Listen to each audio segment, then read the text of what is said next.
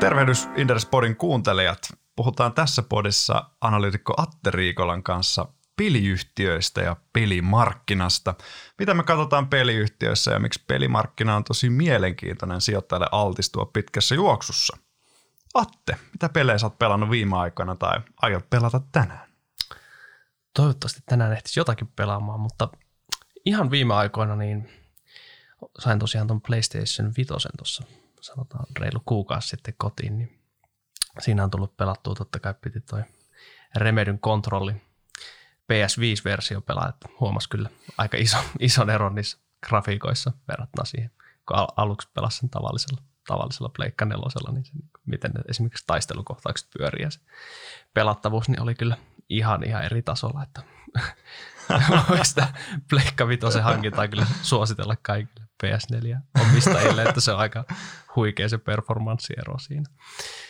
Sen lisäksi nyt ihan just aloitin itse asiassa ton Star Wars Jedi Fallen Orderin. Se oli tuossa uh. tarjouksessa PS Storessa, niin sen, sen tuossa sipasin ihan muutama, muutama päivä sitten, mutta siinä en, en oikeastaan ehtinyt vielä käytännössä aloittaa, että se on vielä ihan, en, en, en osaa siitä sanoa vielä mielipidettä tässä vaiheessa.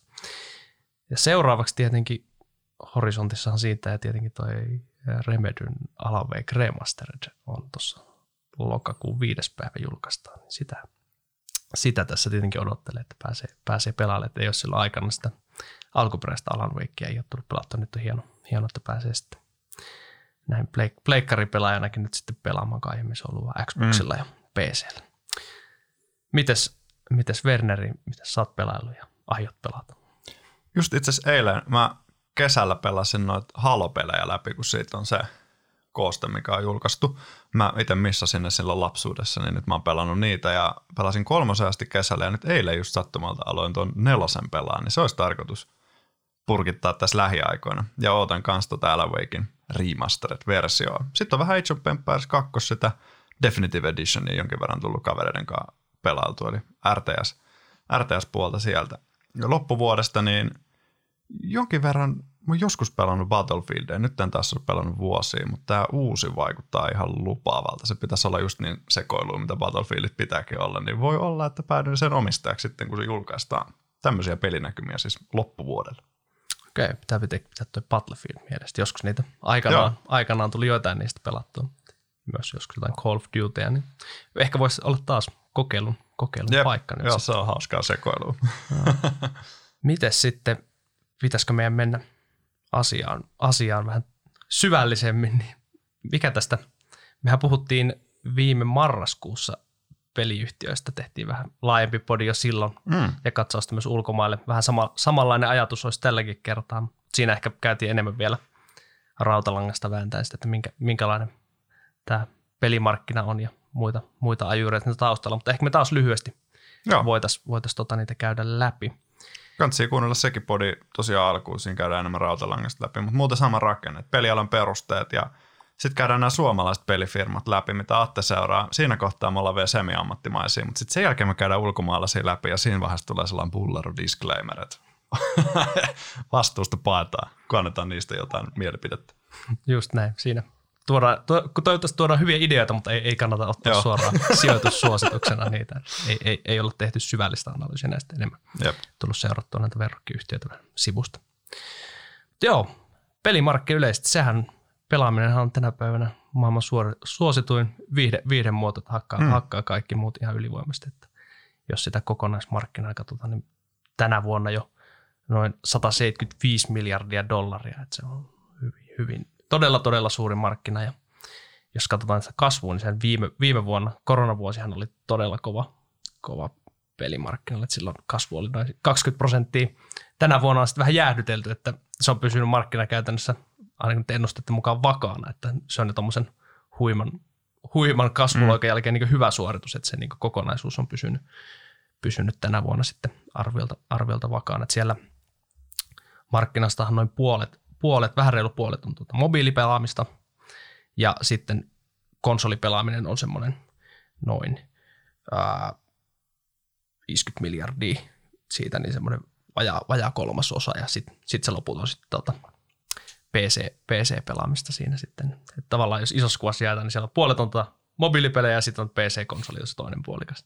Sinänsä aika helppo, helppo muistaa. Ja tosiaan tänä vuonna sitä kasvua, kasvua on tullut edelleen mobiili, mobiilipuolella, että siellä, siellä pelaajamäärät ja peleihin käytetty rahamäärä edelleen kasvaa, mutta sitten taas just konsolipuolella on pientä hengähystaukoa, koska viime vuonna just mm.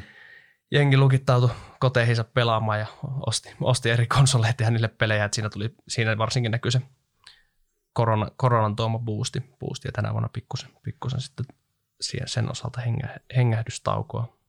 Eikö nämä pitkäaikavälin kasvuennusteet koko alalle ole jotain, onko jotain 10 prosentin luokkaa suunnilleen? Joo, edelleen, edelleen sitä, se on aina, melkein joka vuosi se on aina ollut se, sanotaan kolmen neljän vuoden päähän kattava Gagri on ollut se Joo. jossain siellä 10 prosentin hujakolla. Edelleen ja tällä hetkellä ne mun mielestä on vajassa 10 prosentissa se kokonaismarkkinan kasvu. Että siellä edelleen se tulee, tulee, että tällä hetkellä joidenkin arvioiden mukaan maapallolla olisi semmoinen kolme miljoonaa pelaajaa. Että niistä suuri, Vai suuri, miljardia? Oh, korjaa, miljardia, miljardia, miljardia, miljardia tietenkin. Ja, ja. ja tota, että siinä, siinä edelleen on periaatteessa kasvuvaraa. Että tietenkin se tulee isoimmilta osin tietenkin mobiili, mobiilipuolelta. Että äly, kaikilla alkaa olla äly, älyluurit mm. kourassa ja niillä, niillä pelataan entistä enemmän, mutta myös se tietenkin johdattelee sit myös koko ajan enemmän porukkaa myös tuonne konsoli, konsoli- ja PC, PC-pelien pariin. Et sieltä pelaajamäärä kasvaa, mutta sitten ennen kaikkea, niin kun sitä pelaamisesta on tullut niin suosittua ja koko ajan hyvä, hyväksyttävämpää, niin sitä rahaa käytetään jatkuvasti enemmän, enemmän peleihin, että se, se sitä mm. ehkä enemmän, enemmän ajaa. Se tekee tästä niin mun mielestä mielenkiintoisen kasvualan, kun stereotyyppisesti vielä parikymmentä vuotta sitten pelaamista ehkä pidettiin semmoisena niin kuin nuorten nörtähtävien miesten niin kuin harrastuksena ja se ei ollut semmoista valtavirtaa. Mutta tänä päivänä myös naiset osallistuu pelaamiseen yhä enemmän. Siitä on niin kuin sanoit tullut semmoista osa normaalia arkea, että se ei ole niin kuin enää rajoittunut. Itse asiassa pelaajia varsinkin PC- ja konsolipuolella keski-ikähän on noussut, niin kuin vaikka on sun laajassa tuotu hyvin esiin, että onko keski-ikä heiluu jossain kolmen viiden mm. kohdilla suunnilleen ihmisiä, jotka käy töissä joilla on palkkatulo ja on valmiit käyttää aika isoikin summia pelaamiseen. Ja miksi ei, jos sä vietät joidenkin asioiden kanssa niin tunteja päivässä, niin miksi et sä pistä siihen haisee ihan kunnolla rahaa sitten perään. Se tekee pelialasta niin potentiaalisen, kun tavallaan silloin paljon isompi potentiaali kaapata meidän vapaa-aikaa kuin ehkä perinteisellä jollain telkkari- tai musaviihdealoilla ylipäätään, plus pelaaminen on niin paljon interaktiivisempaa, se on, siitä on tullut ihan sosiaalisempaa ja näin päin pois, että se on niin kuin tavallaan sellainen, monet pelimaailmat saattaa muuttua niin kuin vapaa-ajan olohuoneeksi suorastaan, että sen rooli ihmisen elämässä kasvaa jatkuvasti. Joo, sehän on yksi niin iso, iso markkinatrendi, että tuntuu, että niin peleistä tulee yhä enemmän niin sosiaalisia medioita, missä sitten just vietetään mm. aikaa. Että esimerkiksi just vaikka toi Epic Gamesin Fortnite, joka on todella, todella suosittu Battle Royale-peli, mutta ei sitäkään enää kutsuta pelkästään peliksi. Siellä ei ole niin yep. Tim Sweeney puhuu, että se, puhutaan tästä metaversesta, mikä tänä päivänä on monen hype-termi, että, että tavallaan siellä voi tehdä paljon muutakin siellä, siellä pelissä kuin pelkästään pelata ja tehdä sitä tavallaan, mm. mi- mihin se alun perin on suunniteltu. Siellä on järjestetty esimerkiksi niin konsertteja, missä on ihan niin maailman, maailmanluokan artistit on vetänyt keikkoja ja siellä mm. on ollut sitten niin kymmeniä miljoonia katsojia, katsojia niille, että ne on ihan todella merkittäviä. Että tavallaan todennäköisesti tässä seuraavan kymmenen vuoden aikana niin just niin kuin peleihin ja virtuaalisiin maailmoihin niin siirtyy yhä enemmän tavallaan tästä meidän normaalista, normaalista elämästä asioita, että me eletään yhä enemmän sit niissä virtuaalimaailmoissa, että se on ehkä uhka ja mahdollisuus. Uhka ja mahdollisuus. Saa nähdä, mikä on normaali elämää sitten tulevaisuudessa. Sä hyvä mainitsit konsertit. Fortnitehan on myös maailman isompia digitaalisia vaatekauppoja. Jos sä hengaat jossain pelissä pä, niin kuin tuntee päivässä, hän on se sun sosiaalinen miljö niin sä haluat näyttää siellä hyvältä ja siellä tulee ostettua niin kuin aseihin skinejä tai sitten joku kiva mekko ja sitten voi lähteäkin räiskimään tai olla ihan mitä itse vaan haluaa. Se niin kuin vapaus ilmasta itseähän on pelissä monesti tosi suuri ja niissä voi rakentaa semmoisia maailmoja just kuin haluaa, mikä on ihan valtava potentiaali. Mietit, jengi ei hämmästele sitä, että joku käyttää vaikka 500 euroa hyvään tummaan pukuun, mutta ethän se tarvitse vuodesta, ellei, ellei sulla ole tosi paljon formaaleja, konsertteja ja tilaisuuksia, niin ethän se tarvitse tummaa pukuun kuin ehkä kuin kerran vuodessa – miksi he käyttäisi 500 euroa vuodessa sitten saman tien peleissä vaatteisiin, jossa sä näet kuitenkin joka päivä muille. Et näitä asioita kun miettii, niin se, se pitkäaikavälin näkymä on kyllä tosi mielenkiintoinen. Voisi kysyä niin päin, että mitä pelimaailmojen sisälle ei voisi tuoda niin kuin haju ja maku ei ehkä ihan vielä, mutta ehkä siihenkin keksitään jotkut anturit jossain vaiheessa. Mm, ja sen huomaa, että mun mielestä niin kaikki niin isot viihdebrändit ja mm. muutenkin ihan va- vaatebränditkin on nyt tajunnut, että siellä nyt esim. Fortnite siellä ja monien muiden pelien siellä on ruvettu just lanseerata, että nämä brändit, brändit haluaa nyt olla siellä enemmän esille. Mun mielestä oliko tyyli, että jossain pelissä pystyt ostamaan esimerkiksi Gucci, Gucci laukkuja Joo. sieltä jo. Toivottavasti hinta ei ole ihan sama, mitä, mitä vielä fyysisessä maailmassa. Mutta, Jep. mutta noiden virtuaaliesineiden hinnat on niin paikoitellen todella korkeita. Niin ihmiset niin tavallaan tänä päivänä ymmärtää, että niillä, ne, ne ei ole pelkkää pikselimössöä, vaan niille voi myös Joo. niille muodostua ihan arvo, arvo siellä maailm- maailmassa. Sitten on erilaisia kauppapaikkoja, missä niitä voisi myös myydä ja vaihtaa. Se on just, että niillä on oikeasti ihan hyvät jälkimarkkinatkin. Teknologinen murroshan tällä alalla on jatkuvaa, mutta niin kuin viimeksi todettiin, niin mikä on ihan kiva, että kun tulee uutta rautaa, esimerkiksi öö, konsolien jälkeen vaikka PC-pelaaminen yleistyi, sitten tuli mobiili. No nyt VR-lasseista on puhuttu vuosia, mutta se teknologia ei ole ehkä vielä ihan ottanut. Mutta tavallaan se uusi teknologia ja uusi rauta ei ole syrjäyttänyt sitä vanhaa, vaan se on kumuloitunut sen vanhan kasvun päälle aina. Että edelleen jengi pelaa paljon PCllä ja konsoleilla, vaikka mobiilipeli pelaaminen on kieltämättä se, joka kasvaa nopeiten, mutta – se vähän ehkä isoimpia riskejä siitä, että niin kuin joku teknologia muuttuisi tosi nopea ja peliyhtiöt putoisi kärryiltä, niin se rajaa niitä riskejä aika mukavasti. Joo, se on ehkä enemmän kiva, että se on tähän mennessä just laajentanut vaan mm. sitä, sitä tarjontaa ja myös sitä niin markkinan kokoa. Ja sitten myös nyt tuntuu, että pikkuhiljaa noin eri päätelaitteiden rajat myös rikkoutuukin sitten, Jep. että monia pelejä just suunnitellaan sille, että puhutaan cross-platform-peleistä, että sitä voi sitten pelata mobiilissa tai PCllä tai konsolilla. Jep. Ja, että tavallaan sanotaan tällä vuosikymmenellä uskoisin, että jos joku yhtiö pystyy kehittämään semmoisen pelin, mikä on tavallaan tasaväkisesti ja hyvin pelattavissa mm. näillä kaikilla eri alustoilla, niin semmoinen varmasti pärjää aika hyvin, koska sulla on silloin ihan valtava, valtava se tavallaan niin potentiaali Jep. ihmisiä, ketkä sitä voi samaan aikaan sitten pelata.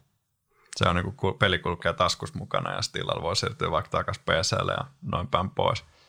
Pelialan sisällä, jos miettii kanssa yksi, mikä on aika, aika herkullinen elementti, että sen sisällähän kilpailu on niin kuin tosi raakaa. Et tietysti sijoittajanahan yleensä ehkä yrittää etsiä yrityksiä ja tontteja, missä on tosi vähän ja paljon monopolistisia piirteitä ja semmoisia winner takes all piirteitä on hauskoja silloin, jos sä oot omistaja.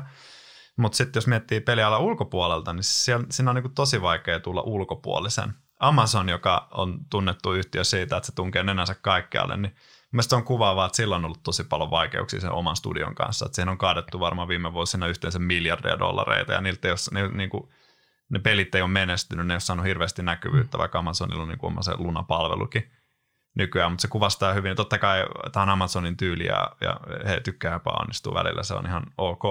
Mutta se kuvastaa myös hyvin, kuin vaikea tälle tontille on tullut. Tai joku Google, niin se no Stadian kautta yrittää tavallaan tulla. Ja mobiilipelaamisessa tietysti se on portinvartija sen Play Storensa kautta, mutta ei ole helppoa pistää omaa studioa pystyä ja lähteä kilpailemaan niin kuin pelaajien ajasta ja huomiosta. Joo, se on totta, että varsinkin niin u- uusien menestyvien peli luominen, niin se on todella haastavaa ja vaatii, vaatii kokeneen tiimin ja todella, todella paljon hyvää osaamista Jep. monella, monella eri osa-alueella. Sen, niin kuin, sitä ei pelkällä rahalla saa, niin se on myös yksi syy, miksi toimialalla on nähty viime vuosina tosi paljon yrityskauppoja, koska sitä mm. sä sun pitää sitten ostaa, ostaa niitä studioita, jos sä haluat sitä huippu, huippuosaamista. Sen takia no isot, isot järkäleet on kahminut, kahminut pienempiä sitten olan takaa omien siipiensä suojaa, että toimialalla on todella paljon, paljon yrityskauppoja, niin konsoli PC kuin sitten mobiili, mobiilipuolella, että se on ihan selkeä, selkeä trendi kyllä. Pitäisikö vielä sitten muutama sana ottaa noista, just jos puhutaan konsolipuolen trendeistä ja sitten vaikka mobiilipuolen trendeistä Joo, vielä sille lyhkäisesti, niin tosiaan no se konsolipuolella, just niin kuin mainitsin, niin yritysjärjestelyt siellä, varsinkin näiden niin AAA, AAA-luokan studiot, jotka pystyy tekemään sitä niin huippulaatuisia peli ja puhutaan näissä sitten tuotantobudjetit on niin samantyyppisiä kuin elokuvissa, että puhutaan kymmenistä miljoonista, niin tämmöisten studioiden määrä on kyllä viime vuosina dramaattisesti laskenut, että Itsenäisten. Itsenäisten, itsenäisten studioita, että ne on kaikki tota, nykyään alkaa olla, siellä on Sony, esimerkiksi just Sony, Microsoft, Embracer on ollut todella aktiivisia tuolla yritysjärjestelyn rintamalla. Ja, ja tota, siinä jossain vaiheessa oli nyt puhe, että Reme, esimerkiksi Remedy oli arvioinut, että näitä olisi enää joku reilu, reilu 30 itsenäisiä studioita jäljellä tällä hetkellä maailmassa, että se on alkaa olla aika pieni määrä. No ihan viime aikoina itse asiassa on huomannut muuta uutisvirrassa ollut, että muutamia tämmöisiä pelialan veteraaneja on nyt lähtenyt myös perustamaan sit uusia mm. AAA-studioita. Onneksi vielä myös syntyy, syntyy uusia, uusiakin itsenäisiä, että ne on ihan hyvää, hyvää rahoitusta, että se ei ole pelkästään toiseen suuntaan, että, Jep. että se totta kai markkinan elinvoimaisuuden kannalta ihan kiva, että niitä itsenäisiäkin studioita siellä on, sitten kaikki ei ole sitten joko Sony tai Microsoftin mm. leirissä esimerkiksi. Tuosta voisi heittää sivupointtina, että tosi, tämä on tosi henkilövetoinen ala tässä mielessä, että se, että sä osaat pitää kiinni sun omista osaista ja avainhenkilöistä korostuu tosi paljon, koska ihan hyviä pelikehittäjiä juuri just niin kuin tavallaan sen alan sisällä se kynnys on aika pieni perustaa oma pelipumppu ja löytää sitten, jos on aika paljon nimeä, niin varmaan se julkaisijankin saa aika nopeasti. Joo, ja, tuntuu, ja kuitenkin on hyvin taiteellinen ala, niin tuntuu, mm. ainakin oma, oma fiilis on se, että just, että ihmiset, varsinkin kaikki huippupelin kehittäjät, on enemmän just kiinnostuneita vaan luomaan sen oikeasti niin hyvän pelin mm. ja menestyvän pelin, kun Jep. sitten ei ehkä ei mennä juosta pelkästään se niin raha, rahakiilto silmissä tai näin, että se, niin kuin, se kulttuuri ja se tavallaan halu, halu kehittää niitä pelejä monesti niin merkkaa myös enemmän kuin se pelkkä esimerkiksi rahan tekeminen, mitä ehkä sijoittajat sitten enemmän tässä pelialalla tuijottaa, että se ehkä kannattaa myös muistaa, että, että sitä voi tavallaan ne pehmeät arvot on mm. tällä toimella hyvin, hyvinkin tärkeitä. On tosi tärkeä. Kaikki lähtee siitä, että tehdään hyviä pelejä, mitkä loit, niin kuin miellyttää pelaajia ja löytää oikein mm. peliyleisö itselleen. Sitten konsolipuolella ehkä just nyt se, sanotaan tässä, jos viimeksi puhuttiin marraskuussa, niin nyt tässä viimeisen vuoden aikana, niin sen tietenkin huomannut just, että toi korona, kun se antoi viime vuonna se boostin, niin nyt siinä, siinä on vähän toivottu. Ja sitten niin muuten, muuten noita koronan vaikutuksia, niin kyllähän on nähty aika paljon, että näitä isompia, isompia peliprojekteja on nyt ilmoitettu, että monet, tosi monet firmat, mm. että nyt on lykä, lykätty sitä julkaisua, että niiden monen pelin piti tulla jo niin nyt sanotaan tähän mennessä ulos, mutta niitä on siirretty esimerkiksi ensi, ensi vuoden puolelle sitten, että 2022 tulee olemaan varmaan aika, aika ruuhkainen julkaisuvuosi, että sieltä, sieltä tulee sitten melkoinen, melkoinen satsitavara, että siinä on pelaajien lompakot tiukille, jos haluaa kaikki, kaikkia pelejä päästä pelaamaan. Että onneksi siis yksi ehkä tuohon liittyen hyvä, hyvä uusi trendi on myös ollut, että on nämä tilauspalvelut noussut. Esimerkiksi just Microsoftilla on tämä Game Pass ja Sonylla, Sonylla sitten tämä PS Now ja sitten nykyään myös siellä, jos olet se PS Plus-tilaaja, niin sieltäkin saa sitten noita, mm. pääsee pelaamaan sitten niin kuukausimaksulla erilaisia pelejä, niin siinä sitten se, se myös tota, sekä pelaajille laajentaa sitä tarjoamaa, että sä pystyt tietyllä kuukausimaksulla kokeilemaan aika montaa peliä, mutta sitten myös peliyhtiöiden kannalta se on niin laajentanut sitä monetisaatiomahdollisuuksia, että kun aiemmin varsinkin noissa konsolipeleissä se oli kuitenkin hyvin riippuvainen siitä se myynti, että miten se, varsinkin silloin ennen myytiin pääosin niitä fyysisiä kopioita, mm. että se just, että miten, yep. miten silloin ensimmäisten kuukausien aikana se peli myy kaupassa ja miten sä onnistut sinne se markkinointipanostuksia, onko sulla, sattuuko just samaan aikaan tulee monta kilpailevaa peliä, että se on ollut hyvinkin riskisiä hankkeita, mutta tänä päivänä kun yhä enemmän pelit on siirtynyt digitaalisiin jakelukanaviin ja että et se tavallaan ihan se julkaisuhetken myynti ei enää määritäkään sitä pelin lopullista myyntiä, se häntä on nyt paljon pidempi, niin se on tasoittanut sitä, mutta sitten myös just, että sä pystyt esimerkiksi tuomaan sen pelin sitten vaikka sinne Sonin tai Microsoftin alustalle, ja tänä päivänä on monia, monia muitakin alustoja, just vaikka Google Stadia tai sillä Amazonilla mm. Lunat ynnä muut, niin ne kuitenkin, nämä alustat maksaa siitä, niitä summia ei tiedetä, mutta ihan kuitenkin sekin on ihan merkittäviä summia, varsinkin niin hyvillä peleillä, mitä, mitä nämä yhtiöt sitten maksaa näille peliyhtiöille, niin sä pystyt hajauttamaan sitä pelimyyntiin liittyvää riskiä sitten tällä, että sä saat näistä muista, muista alustoista tai sitten mahdollisesti joilla yksi oikeusdiileillä tai rajallisilla yksi oikeusdiileillä sitten pienennetty sitä pelimyyntiin liittyvää riskiä. Ja. Se on ihan sinänsä positiivista näiden pelin no. kehittäjien kannalta. Se on, ne asema arvoketjussa on parantunut valtavasti ja se kannattavuuspotentiaali myös samaan aikaan, kun se pelin, niin ne pelit on oikeasti yhä pitkäikäisempiä, eikä se ole semmoista hittibisnestä mm. enää samalla tavalla kuin mitä se on ehkä joskus ollut tai moni luulee. Ja sitten toisaalta noilla isoilla alustoillahan niin tulee semmoisia vähän Netflix-mäisiä piirteitä, että sulla tulee, jos jengi tilaa tasaisesti sen kuukausilaskutuksella vaikka, niin se on aika kivaa tasasta ennakoitavaa tulovirtaa, ja sitten sun pitää vaan syöttää sinne lisää sisältöä, että ihmiset viihtyy siellä. Mutta tota, tekee sen alan niin toimintalogiikkaa tasa, tasasta. Mm. Ja tuntuu, että just vähän pidemmässä kaaressa, jos katsotaan, niin just on tavallaan pelin, pelin kehittäjän asema on mm. parantumaan päin, että tavallaan että todennäkö- tai niin isompi osa siitä pelialan arvoketjusta niin jäänyt kehitteille, mikä on ihan posi- positiivista sitten niin kuin, niin kuin ta- tavallaan alan, te- miten ter- terveellä pohjalla se on tavallaan se kasvu, niin mun mielestä se näet, koska mitä, mitä enemmän niistä tuotoista ja pelin kehittäjille, sitä parempia pelejä ne voisi jatkossakin taas kehittää ja se sitten myös hyödyttää just pelaajia, koska saat parempia pelejä. Sitten tota, mobiilipuolella, niin sielläkin isossa kuvassa kasvu jatkuu, mutta sitten jos katsotaan, mitä siellä on, sielläkin on ollut ihan mielenkiintoisia viime aikoinakin uutisvirrassa tapahtumia esimerkiksi. No, tänä vuonna esimerkiksi yksi iso, iso teema on ollut tämä Apple itse asiassa kahdessa mielessä. Ensinnäkin Applehan kertoo tästä IDFA-muutoksesta, mikä käytännössä tarkoittaa sitä, että peliyhtiöt on vaikeampi tehdä kohdennettua käyttäjähankintaa, koska mobiilipeleissähän se ää, on hyvin tärkeää, että sä pystyt, pystyt hankkimaan niitä pelaajia mm. sinne peliin, koska se monesti, monesti tota, ää, se pelaajien pysyvyys niin kuin mobiilissa, että lataat jonkun pelin, saatat mm. pelata sitä vi- viikon, kuukausia, jotkut, sitten jotkut pieni osa pelaa sitä sitten vuosia ja käyttää no. siihen paljon rahaa. Niin tavallaan, että miten hyvin sä pystyt tunnistamaan niitä kanavia, mistä saat semmoisia maksu, maksuhalukkaita ja hyvin, hyvin siinä pelissä pysyviä pelaajia, niin sehän on ihan niin ne keskiössä, että sun pitää niin hyvin, hyvin dataohjattua, dataohjattua puuhaa ja Joo.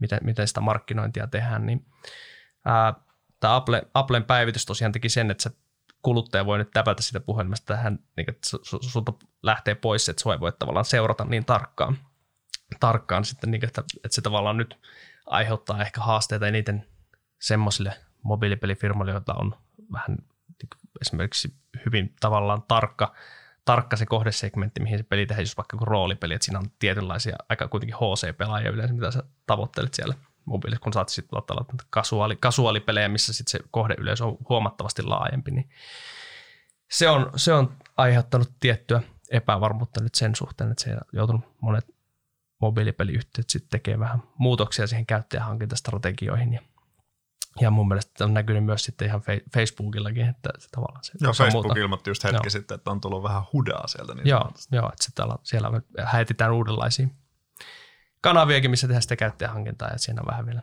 tiettyä epävarmuutta, että miten, miten tehokasta se käyttäjähankinta on. Eikö toi hyödytä isompia mobiilipeliyhtiöitä, joilla on jo valmiiksi valtava käyttäjämassa niiden pelien sisällä ja ne voi markkinoida niiden pelien sisällä niitä uusia pelejä näille versus sitten sanotaan pieni mobiilipeliyhtiö, joka vielä etsii sitä oikeat kohderyhmää. Niin. Se on just näin, että se on totta kai, että jos sulla on se valmis kohdeyleisö, missä tiedät, niin se on, se on paljon helpompi sinne sitten promota, promota aina uusia pelejä se pystyy omien pelien sisällä ristiin, ristiin mainostaa esimerkiksi, kun taas jos olet joku pieni, pieni pelitiimi, jolla on se eka, eka peli ja sitten kuitenkin yleensä se vaatii aika isoja markkinointiponnisteluja, että se lähdet kasvattaa, kasvattaa sitä peliä isoon luokkaan, niin se on sitten huomattavasti vaikeampaa nyt. Et mobiilipuolellakin on sitten nähty paljon, että on, on näitä lupaavia, lupaavia uusia pelejä on syntynyt, niin sitten joku isompi toimija on nostanut pois, jolla on sitten ne muskelit, muskelit ja myös se on valmis, valmis kohdeyleisö, mihin sitten myös tota, sitä peliä sitten tarjota. se, se on siellä se konsoli, konsolidaatio ollut myös viime vuosina aika vauhdikasta. Mutta sitten toinen ihan mielenkiintoinen hetki sitten oli tämä Applen ja Epic Gamesin välinen oikeu, taisto. Ja se, tota, siinä nyt ainakin ensimmäinen väli, väliratkaisu tuli ja ei mennä, ei mennä sen syvemmin siihen, että mitä, mitä kaikkea itsekään ihan mikään ekspertti sen suhteen on, mutta mitä itse siitä ymmärsin, niin se yksi iso päätös siinä nyt oli se, että oikeus määräsi, että Applen pitäisi nyt vapauttaa käytännössä tai antaa mahdollisuus pelin kehittäjille tarjota myös vaihtoehtoisia maksu, maksupalveluita ää, siellä pelin sisällä, koska tällä hetkellä se on käytännössä ollut niin Applen monopoli sinänsä, että jos sä lataat jonkun mobiilipelin ja sä haluat siellä pelin sisällä ostaa ihan sama mitä vaikka sitten virtuaalivaluuttaa tai jotakin, jotakin tavaraa, mikä maksaa oikeata rahaa, niin se menee sen Applen maksusysteemin kautta ja Applehan ottaa tästä jakelukustannuksena 30 prosenttia siitä kaikista pelinsä ostoksista, mikä alkaa tänä päivänä kuulostaa aika korkealta, korkealta kululta, niin siitä on tietenkin luonnollisesti ollut vuosia jo kaikkien pelin kehittäjien keskuudessa niin puhetta, että onko tämä enää niin oikeudenmukainen taso. Niin nyt tämä mahdollisesti tämä päätös tekee sen, että kun pitää tarjota vaihtoehtoisia maksupalveluita, niin siellä niissä se todennäköisesti se taso tulee olemaan sitten matalampi, mitä se 30 pinnaa, niin se voi myös sitten pakottaa ehkä Applen laskemaan sitä omaa komissiota ainakin jonkun verran. Ja oletettavasti sitten, kun tämä on niin Apple-alustalla, niin sit, jos Apple joutuisi sitä laskemaan, niin todennäköisesti se aiheuttaisi painetta sitten Android-puolella myös Googlelle, koska siellä on Play Storessa sama toi 30 pinnan jakelukulu. Ja totta kai, jos tuo jakelukulu pienenisi, niin sehän sataisi sitten aika mukavasti mobiilipeliyhtiöiden viivaalle, että se kuitenkin on aika merkittävä, merkittävä kustannus, minkä, mm. minkä se siitä suoraan rouhasi, että jos oletettaisiin se esimerkiksi laskisikin vaikka 30-15 prosenttia, jos tavallaan sun bruttokate paranisi, olettaa, että se menisi suoraan läpi, niin 15 prosenttia, niin se olisi ihan merkittävä, merkittävä boosti kaikkien peliyhtiöiden kannattavuuteen sitten, mutta sen suhteen on vielä vähän avoimia asioita ja siellä muista käsittääkseni se oikeus, oikeusvääntö jatkuu sitten vielä muissa oikeusasteissa myös, se ei, niin kuin, ei ollut tällä, tältä erää vielä taputeltu, siinä varmasti nähdään tulevina vuosina vielä monia, monia eri käänteitä. Sijoittajana niin kummasta tykkäät enemmän, mobiilipelimarkkinasta vai PC- ja konsolipelimarkkinasta. Viime vuosinahan tuo mobiilipelimarkkina on kasvanut nopeammin, minkä takia on tuntunut siltä, että sijoittajat piti sitä kuumempana, mutta nythän ehkä, ihan, tai, viime vuos, tai niin kuin aiemmin, mutta nyt viime vuosinahan on ehkä huomattu, että se, ei ole, se on niin kilpailtu, että se on aika raaka. Joo, se on hauska, että sillä just aina katsotaan, että puhutaan mobiilipelimarkkinasta kasvaa nopeammin, mutta sitten myös se, että siellä se kilpailun määrä on niin kuin huomattavasti isompi ja se tavallaan alalle tulo kynnys on sitten matalampi, mitä siellä konsoli- ja PC-puolella, niin se tavallaan – varsinkin pien, pienempien mobiilipeliyhtiöiden osalta, niin kyllä se riski, riskitaso on eri, että jos sulla olisi vaikka, on esimerkiksi vaikka yksi, yksi menestyvä peli vasta, niin se kuitenkin, että se, sen arviointi, että kuinka, kuinka pitkään sitten se menestys siinä jatkuu, niin se on hy, hyvin vaikea tällä markkinoilla arvata, koska siellä aina välillä tuntuu, että nousee sitten joku uusi, uusi hittipeli, joka sitten saattaakin kannibalisoida monta, monta vanhaa peliä. Mutta sitten on siellä nähtävissä se, että siellä on myös niitä tavallaan iki, ikivihreitä pelejä, jotka on nyt takonut käytännössä sieltä. Toi free-to-play-malli, kun tuli sanotaan 2012 alkoi nousee valtavirtaan, niin sieltä asti noin Candy Crush-saagat ja Supercellin tietyt pelit, niin nehän on mm. siellä pysy, pysytellyt siellä top-listojen kärjessä, niin tuottavimpien pelien listojen kärjessä. Sitten, sit, että jos sä välillä osut siihen kultasuoneen, niin sä voit sitten tehdä todella, todella pitkään hyvää ja ennustettavaa kassavirtaa sitten niin isossa, tosi isossa skaalassa, koska mobiilipelien sitten tavallaan se, sulla on niitä päätelaitteita on niin paljon maailmassa, Joo. että sä voit parhaimmillaan niin kasvaa tosi nopeasti tosi isoonkin koko luokkaan. Se, se on tässä ihan viime vuosina ollut kiva nähdä, että Suomestakin on noussut näitä useampia pelifirmoja, missä sille puhutaan, että sata, edellisenä vuonna on ollut vielä ihan melkein nolla liikevaihossa, mutta sitten ollaankin seuraavana vuonna saattaa ollakin niin useita kymmeniä miljoonia tai jopa satoja miljoonia se tavallaan Jep. vauhti, niin liikevaihdon run rate sit siinä, se tavallaan miten nopea sä voit parhaimmillaan sitten kasvaa tuossa. Niin sehän, sehän sitten tekee tosi, tosi kiinnostavaa, mutta,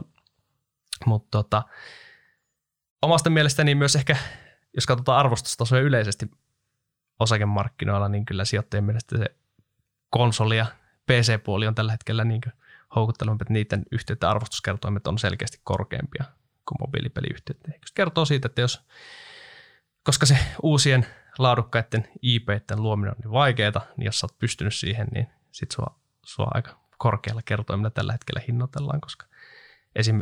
se just, että kun sä oot ensin kehittänyt se ensimmäisen, ihan sama mikä, mikä IP se nyt onkaan, mutta jos, jos siitä nousee maailmanluokan menestys, niin sit sä teet siihen jatko-osaa, lisäosia ja muuta, niin niiden tavalla se riskitaso on sitten ihan eri, mikä, se, mikä sen ensimmäisen pelin. Että iso, isossa kuvassa esimerkki, jos vaikka mietitään jotain Electronic Artsin jotain NHL-pelejä tai FIFA-pelejä, että kohta se on taas uusi FIFA tulossa tuossa markkinoilla, niin siellä on aika suuri osa siitä, joka se edellisen FIFA ostaa, niin ostaa myös sen seuraava. Se on niin että... niin laillista rahan printtaamista käytännössä. Joo, joo. Tuohon mä voisin täydentää, että just siihen niin kuin, Tämä vertautuu siinä myös el- elokuvalla on nähtävissä sama, vaikka mitä Disney on tehnyt, että se on ostellut vahvoja IPitä. Nyt se printtaa Star Warsia esimerkiksi. Mm. Mä, mä en ota kantaa, että onko se nyt hirveän hyvin niin leffoina, mutta kyllä ne tuntuu lipputuloja keräävän aika hyvin. Ja Star Warsit on jo vuosikymmenen van, vanha niin kuin IP. Niin pelialalla on aika paljon samaa, että nähdään jo jopa kasarilta asti jotkut peli niin kuin IP on säilynyt tähän päivään. Välillä ne saattaa, että menee vuosia, että ei julkaista mitään, sitten ne rebootataan uudelleen, niin kuin vaikka Doomi viime vuosina, tai nyt on tehty tosi paljon remasterointeja. Final Fantasy on niin kuin ollut ties kuin pitkään, kun me ollaan eletty ja näin päin pois. Että tavallaan itse että monet IP on niin vahvoja, että tässä on itse asiassa tosi paljon enemmän vakautta tässä alassa kokonaisuutena, mitä ehkä moni luuleekaan. Tai joku Nintendo. Samat Super Mariothan siellä heiluu vuodesta toiseen, mutta ihmiset rakastaa mm. niitä ja tykkää ja ja pelaa lapsenne niitä ja he vierittää sen seuraavalle sukupolvelle ja näin päin pois. Siinä on paljon enemmän jatkuvuutta kuin moni ajattelee. Joo, mä luulen kanssa, että esimerkiksi me tässä, nyt, nyt pelataan monia pelejä ja tiettyjä tiettyjä brändejä, niin oletettavasti mä veikkaan, että me molemmat pelataan sitten, kun ollaan eläkkeellä joku, joku kaunis päivä tuolla hist- tai tulevaisuudessa.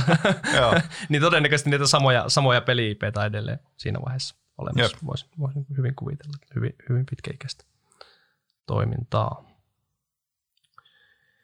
Mites tota, ennen kuin hypätään vielä noihin yksittäisiin yhtiöihin, niin pitäisikö lyhyesti vielä katsoa sitä, että mitä, mitä asioita tai mihin me kiinnitetään huomiota, jos me mietitään peliyhtiöitä sijoituskohteena. Joo. Mä luulen, että meidän kriteerit on aika, aika samanlaisia. samanlaisia että, että, no ehkä vois, mä voisin aloittaa sen, että mun mielestä tässä alassa se kiva, että, että tässä voi tehdä sitä Peter Lynchmäistä tutkimusta, että todennäköisesti sä pelaat jotain peliä, mistä sä oikeasti nautit ja tykkäät paljon, niin kannattaa ehkä vilkaista, kuka sen kehittäjä on ja mahdollisesti mikä se, kuka, sen, mm. on, kuka sen studion omistaa, että sillä voi oikeasti olla väliä, että se kuitenkin aika pitkälti kulminoituu kuitenkin siihen, että yhteydet, kun pystyy luomaan hyviä, hyviä pelejä ja hyviä, hyviä pelibrändejä, niin ne todennäköisesti pitkässä juoksussa on myös sitten hyviä, hyviä sijoituskohteita. Että se on ihan niin ensimmäinen keskeinen Joo. asia, ainakin mitä itse katson. Joo, toi on just pelien laatu ja sittenhän on niin kuin hyvin näkee eri alustoissa niin kuin Steamissa, miten iso joukko pelaajia on ottanut sen vastaan, koska kaikki arvostelut on julkisia, nopea näkee keskiarvoa, tai sä näet chartteja paljon on pelaajia, sä pystyt näkemään niiden kehityksestä aika paljon, kuinka hyvin joku peli uppoo isommassa, tai mikä onkaan tietysti sen pelin kohdeyleisö, että jollekin pienemmälle peliyhtiölle miljoonan pelaajan saavuttaminen on kova juttu, kun taas tietysti mm. jos joku Electronic Arts julkaisee uuden Battlefield, jossa saa vain miljoona pelaajaa, niin se on ihan valtava floppi, mutta pelin kokoon suhteuttaen tuohon pelilaatuun niin voisi lisää se toinen ehkä riskienhallinnan kautta, että kuinka monta laadukasta IPtä sillä pelifirmalla on. Että onko sillä katalogissa satoja eri vanhoja peli-IPtä, mitä se voi aina remasteroida tai nostaa pahan paikan tulleen ja tietää, että siellä on se vanha pelaaja joukko, joka ostaa ne melkein sata varmasti. Vai onko se joku ihan uusi tulokas alalle, millä ei oikeastaan vielä mitään selkänojaa ja kaikki nojaa yhteen korttiin? Just näin, toi on niin just ri- peliyhtiön riskitason kannalta aika keskeinen, että miten laaja peliportfolio on. Ää, sen lisäksi ehkä hyvä aina katsoa sit myös sitä, että ää, miten, miten se vaikka historiallinen kasvu on mennyt. Onko, onko esimerkiksi kasvettu orgaanisesti pääasiassa ja kehitetty itse sisäisesti niitä IPtä vai sitten onko, onko just, varsinkin viime vuosina on pinnalle noussut paljon näitä tarinoita, missä tehdään paljon yritysostoja, niin sitten se ehkä saattaa olla vaikeampi arvioida sitten sitä mm. epäorganista kasvua ja minkälainen tavallaan, jos kasvatat massiivisella vauhilla ison, ison konglomeraatin, missä on studioita ympäri maailmaa, niin sitten just miten vaikka jos, jos sulla on ollut se aluksi pienempi kokoinen lähtökohta sille studiolle, että miten se esimerkiksi kulttuuri ja muut asiat sitten mukana menee, että kuitenkin se, se on se kulttuuri ja sitten miten sitä yhteyttä johdetaan, niin aika keskeistä, keskeistä pitkässä juoksussa, koska ilman, ilman niitä hyviä, hyviä tekijöitä ja jos sulla hyvä kulttuuri, niin hyvät tekijät ei todennäköisesti pysy siellä talossa. Että jos sitä hy, hyvin johdettu firma, niin pelialallakin on viime vuosina näkynyt aika paljon myös niitä epäkohtia. Mm. On mediassa, mediassa ollut paljon esillä erilaisia, erilaisia tapauksia, niin tämmöisiä, tämmöisiä asioita kannattaa myös miettiä sitten. Se on tietenkin aina välillä ulkopuolisena vaikea, vaikea päästä sitä Jep. hahmottelemaan, mutta tietenkin jos tota, se, se pystyy ainakin sen näkemään, että just jos tulee tämmöisiä isoja, isoja skandaaleja, mitä on vaikka esimerkiksi viime aikoina Activision Blizzardilla ollut nyt tota, syrjintää häirintäkohua, niin se ehkä kertoo, että kannattaa. Sillä voi olla esimerkiksi syyt, miksi, miksi ne osakkeen arvostuskertoimet näyttää halvalta nyt tällä hetkellä. Joo, joo se on osaamiskatoa. Mm. Ja on muutenkin, tämä, monet pelifirmat on suorastaan tunnettu siitä crunchauksesta, eli – eli peli on viimeisiä kuukausia vielä ennen julkaisua tekeillä, niin jengi ei enää tyli päästä toimistolta edes ulos, vaan, vaan pitää vaan crunchaa se peli valmiiksi, niin mm. niin tota, ei se ole, sen, ei se ole niinku kenellekään kiva eikä henkilöstön moraalille tee hirveän hyvää, niin omaa perhettään puoleen vuoteen, että saadaan vaan se peli ulos shipattua, niin tota, näihin kannattaa kyllä kiinnittää huomioon. Tämä on tietysti paha, että mm. kun ne levii medioihin, niin voi olla jo vähän myöhäistä, että se kriisi on jo sit, mutta tietysti näistä voi yrittää hakea jotain merkkejä mm. pelifoorumeilta tai muuta, mm. jos jotkut nimettömät antaa vihjeitä. Sitten tietenkin yksi keskeinen on katsoa, että minkälaisessa taloudellisessa asemassa peliyhtiö on. Että se kuitenkin on aika iso ero sillä, että esimerkiksi jos sulla on tosi, tosi tuhti nettokassa, niin sitten se vaikka jos sulla on odotukset joku yksittäinen iso, iso peli on tulossa vaikka ensi vuonna, niin sit vaikka se ei heti menestys täysin, tai todella hyvin, niin se et tipu tyhjän päälle, kuin että jos sulla olisi vaikka tosi mm. vivutettu tase ja sitten sä oot täysin kiinni siitä, että miten se seuraava, seuraava peli menestyy, niin sit, jos se tuleekin käy, käy huonosti, niin todennäköisesti omistajien kannalta niin siinä seuraavassa rahoituskierroksessa sitten, mitä, millä joudutaan ehkä paikkaamaan näitä ongelmia, niin se, se lopputulos ei todennäköisesti ole hyvä, että silloin se raha ei kovin hyvillä ehdoilla todennäköisesti tämmöisessä skenaariossa saa, tai sitten historiassa vaikka Ruotsissa Starbreeze, niin sielläkin käytiin, käytiin ihan tota konkurssin partaalla sitten vaikka aluksi näytti, eli yhä se Payday, no. brändi vaikutti hyvältä, mutta sitten siinä otettiin vähän liikaa riskejä, oli monia muitakin ongelmia. Niin yhtiö kävi nyt sitten ihan melkein niin konkurssissa no. tuossa välissä. Se tuo myös neuvotteluvaraa vaikka julkaisijoiden mm. kanssa. Esim. Remedy on hyvä esimerkki, missä voima, niin kuin iso nettokassa, ne pystyy aina tukeutumaan siihen, että Remedylle ei tunnu olevan mikään hoppu, kun se valitsee pelilleen julkaisijaa tai sitä alustaa, ja sitten siellä on pystytty niin kuin ihan älyttömän hyviä diilejä tekemään, niin kuin vaikka toi Epic, mm. Epicin kanssa, että et, et selkeästi niin kuin iso nettokassa mahdollistaa iso pelivaraa aika pienellekin toimijalle. Sitten yksi niin kuin fokus, että mitä pienempi pelifirma, niin ehkä sitä terävämmän fokuksen siltä haluaisi. Sä mainitsit tuon Starbreezen, niin sen lisäksi, että siellä iso niin kuin peli floppas, niin niillähän oli kaiken maailman VR-viritystä ja ne saa rahaa niin kuin poltettua ties kuinka moneen asiaa. Ja se ei ollut mikään ihan massiivinen firma. Että toi on, että mitä pienempi yhtiö, niin sitä terävämpi fokus sit pitäisi olla. Että sitten jos on iso firma, jolla on mm. miljardien kassa, niin sitten voi leikkiä kaikilla VR-jutuilla ja tutkia jotain teknologiaa ja tuommoista, mutta et, niin kuin siis semmoista, mikä on enemmän tuo laidolla, eikä vielä ehkä tähän niin kuin arkipäivään tai vaikea monetisoida – sitten jos rönsyy kaikkialle ja kassa alkaa kiristyä samaan aikaan, niin siinä on ehkä onnettomuus melkein tilattu siinä vaiheessa. Kyllä, kyllä.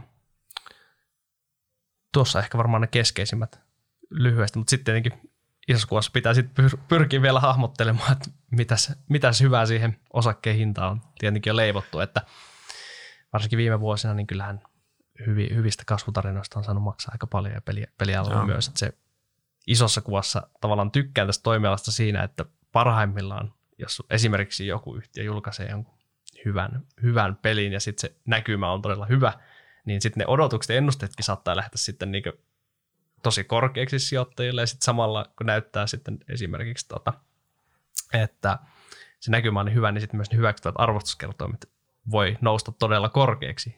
No. Niin tota, siinä on se tavallaan sijoittajalle se herkullinen asema, että kun sulla tulosennusteet ja kertoimet samaan aikaan, samaan aikaan venyy, niin näitä on tänä, tänä tai viime vuosina nähtykin tämmöisiä tapauksia aika paljon. Otetaan sitten yksi myös varoittava esimerkki tässä, kun päästään noita yksittäisiä yhtiöitä mm. katsomaan, katsomaan niin tämä, tämän asian suhteen, että se voi myös kostautua toiseen suuntaan Jep. aika pahasti. Nyrkkisääntönä voisi sanoa, että tosi laadukkaat pelifirmat vahva liipeällä, niin treidaa ehkä semmoinen 10 jopa 15 kertaa liikevaihtonsa verran, on niin kuin SaaS-yhtiökertoimia ja sitten taas siitä alaspäin, niin yleensä sitten on keskinkertaisempi. Mm. Tämä itse asiassa tekee mun mielestä tosi vaikea varsinkin tämmöisen semi-bulleron vinkkelistä, koska mitä pienempi peliyhtiö, niin sitten niinku yksittäinen pelijulkaisu heiluttaa sit tulosta tosi paljon. Niin tähän alaan toimii hirveän huonosti semmoinen, mitä mä itse kutsun PB-logiikaksi, eli semmoinen niinku laiska sijoittaminen, missä katsotaan vaan tiiäks, ehkä 12 kuukauden pää, niinku eteenpäin katsovia multippeleitä tai toteutuneella tuloksella multippeleitä – Mm-hmm. Kun monissa pelifirmoissa voi olla niin, että se hillotolppa on kahden tai jopa neljän vuoden päässä. Ja tavallaan pitäisi katsoa sinne asti niitä. Mutta se taas vaatii sen, että pitää jaksaa vähän plärätä yhtiön matskuja ja katsoa, missä vaiheessa niillä on ehkä tulos uusia julkaisuja. Mutta se tekee näiden arvottamista myös tosi niin kuin vekkulia, koska joku peliyhtiö voi näyttää tosi kalliilta 12 kuukauden niin kuin perinteisin siis tulospohjainen kertoimin. Mm-hmm.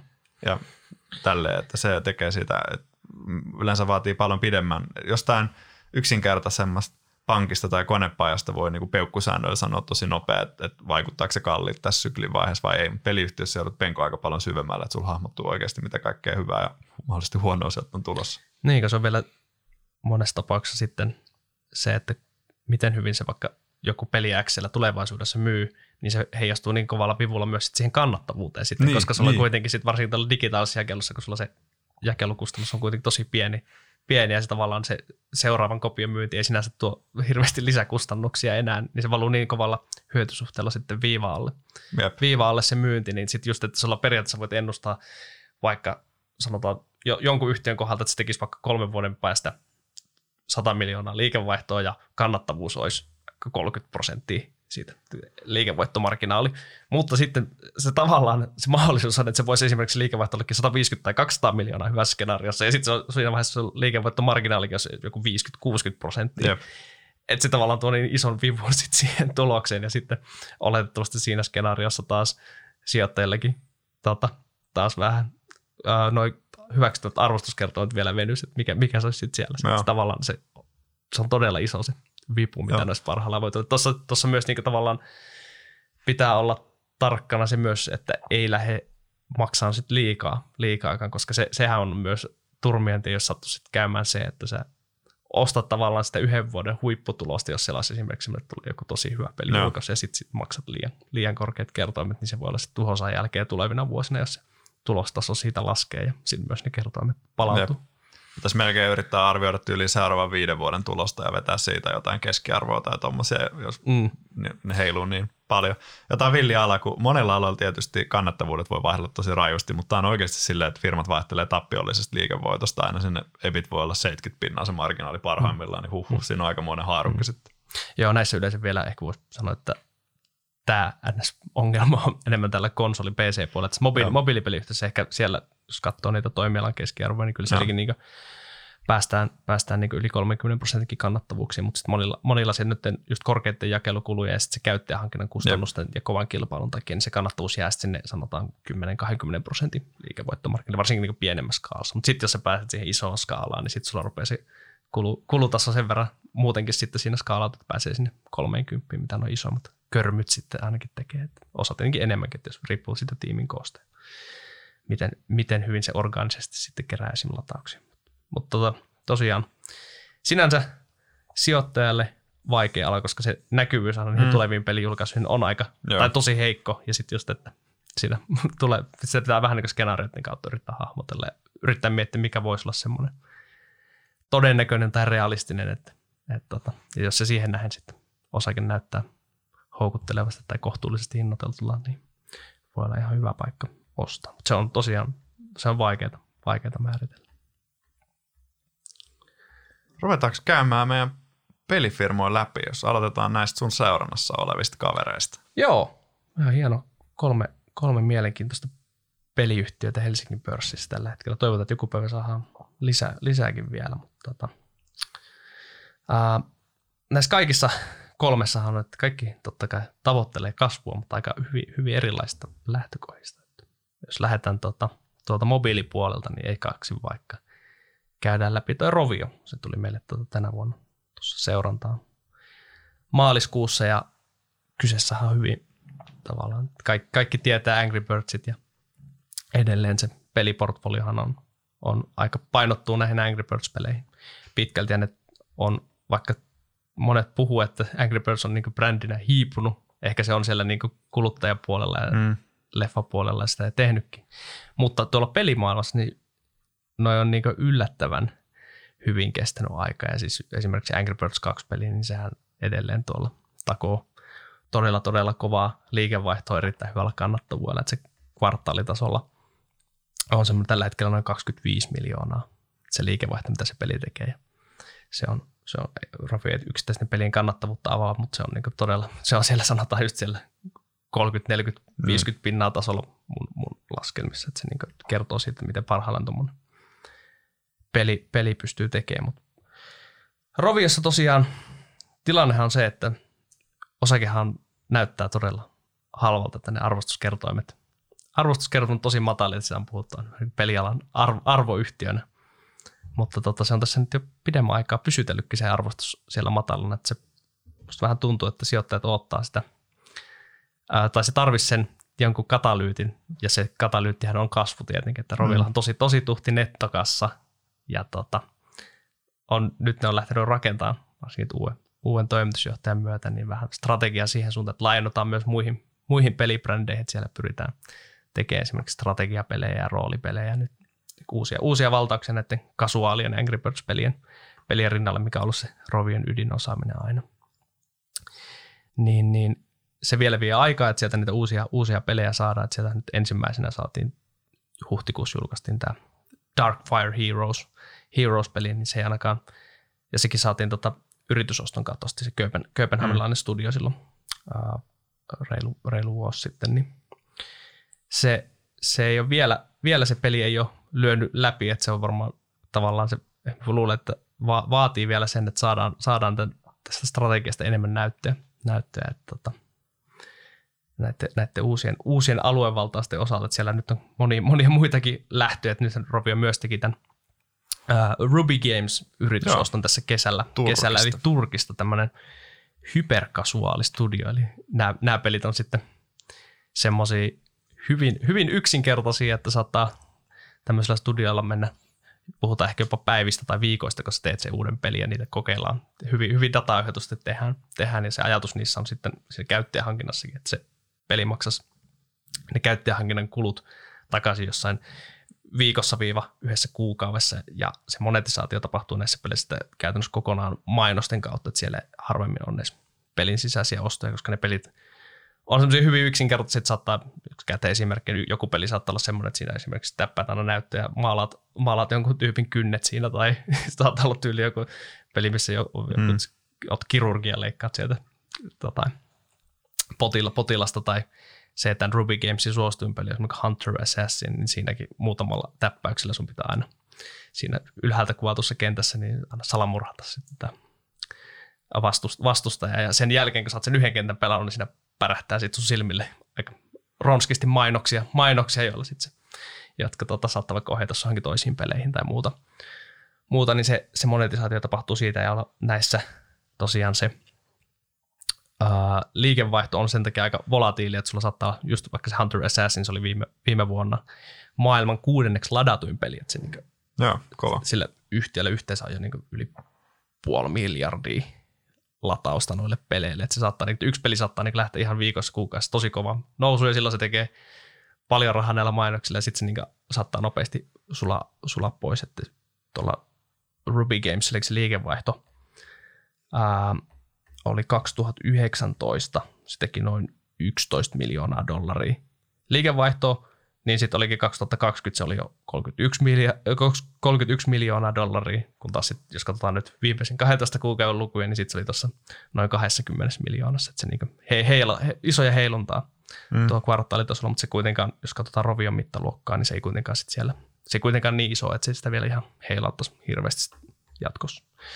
jatkossa. Mutta ihan mielenkiintoinen, mielenkiintoinen avaus tuokin Roviolle sitten Joo. siellä. Että ihan, se on myös kannatta, hyvin kannattava studio, että käyttökate yli 30 prosenttia. Siellä siellä on toi nyt uutena. Sen lisäksi siellä on myös muumi-yhteistyötä, muumipeliä on tulossa. Ja, ja sitten tota, nyt itse asiassa eilen, eilen yhtiöhän tiedotti myös, että tonne ää, Kanadaan, Toronto avataan nyt yksi uusi mobiilipelistudio taas. Että siellähän yhtiöllä no. oli jo aiemmin tuo Montrealissa tu- studio, joka tutkii tulevaisuuden pelaamista. Että siellä just mietitään näitä metaverse-skenaarioita ja erilaiset, minkälaisia sosiaalisia alustoja näistä peleistä tulee ja myös just sitä cross-platform pelaamista. Että mielenkiintoista mm. nähdä, että minkä, minkälaista peliä sieltä, sieltä nähdään sitten Me. Rovion suunnalta. Et paljon, paljon on niinku kasvuavauksia ja ää, odotuksissa ja käytännössä siellä on se vakaa, vakaa vanha peliportfolio, joka jauhaa tasaisesti ehkä pikkusen asteittain laskevalla liikevaihdolla, mutta jos, jos näistä uusista kasvuavauksista esimerkiksi ensi vuonna saadaan sitten merkkejä, että se liikevaihto ja pikkuhiljaa myös sitten tuloskehitys kääntyy taas kasvu, kasvusuuntaan, niin kyllä sitten noissa hyvinkin matalilta näyttävissä kertomissa olisi kyllä mm. olisi nousuvaraa. Et se vähän, vähän vielä antaa odottaa itse. Taidettiin puhua silloin ää, maaliskuussa, kun seuranta aloitettiin, että kertoo mitä, että haluat, onko tässä, onko tässä mahdollista onkin arvoansa. vielä, vielä ei voi sitä tuomia tässä puolen, puolen vuoden jälkeen sanoa, että ainakin, tai että osaako edelleen siinä samalla tasolla, että vielä, niin, vielä niin. on ollut, ollut ainakin arvo, arvon säilyttäjä, mutta tota, Onko harvaa? Katsotaan, katsotaan että ensi vuosi on aika, aika mielenkiintoinen Joo. kyllä yhtiölle. Että, että vielä, vielä näyttöjä tarvitaan ja, ja niitä varmasti nyt sitten sanotaan seuraavan vuoden aikana, mm. aikana nähdään, että sitten päästään ehkä paremmin tuomitteen tämä uusi strategia. Jep.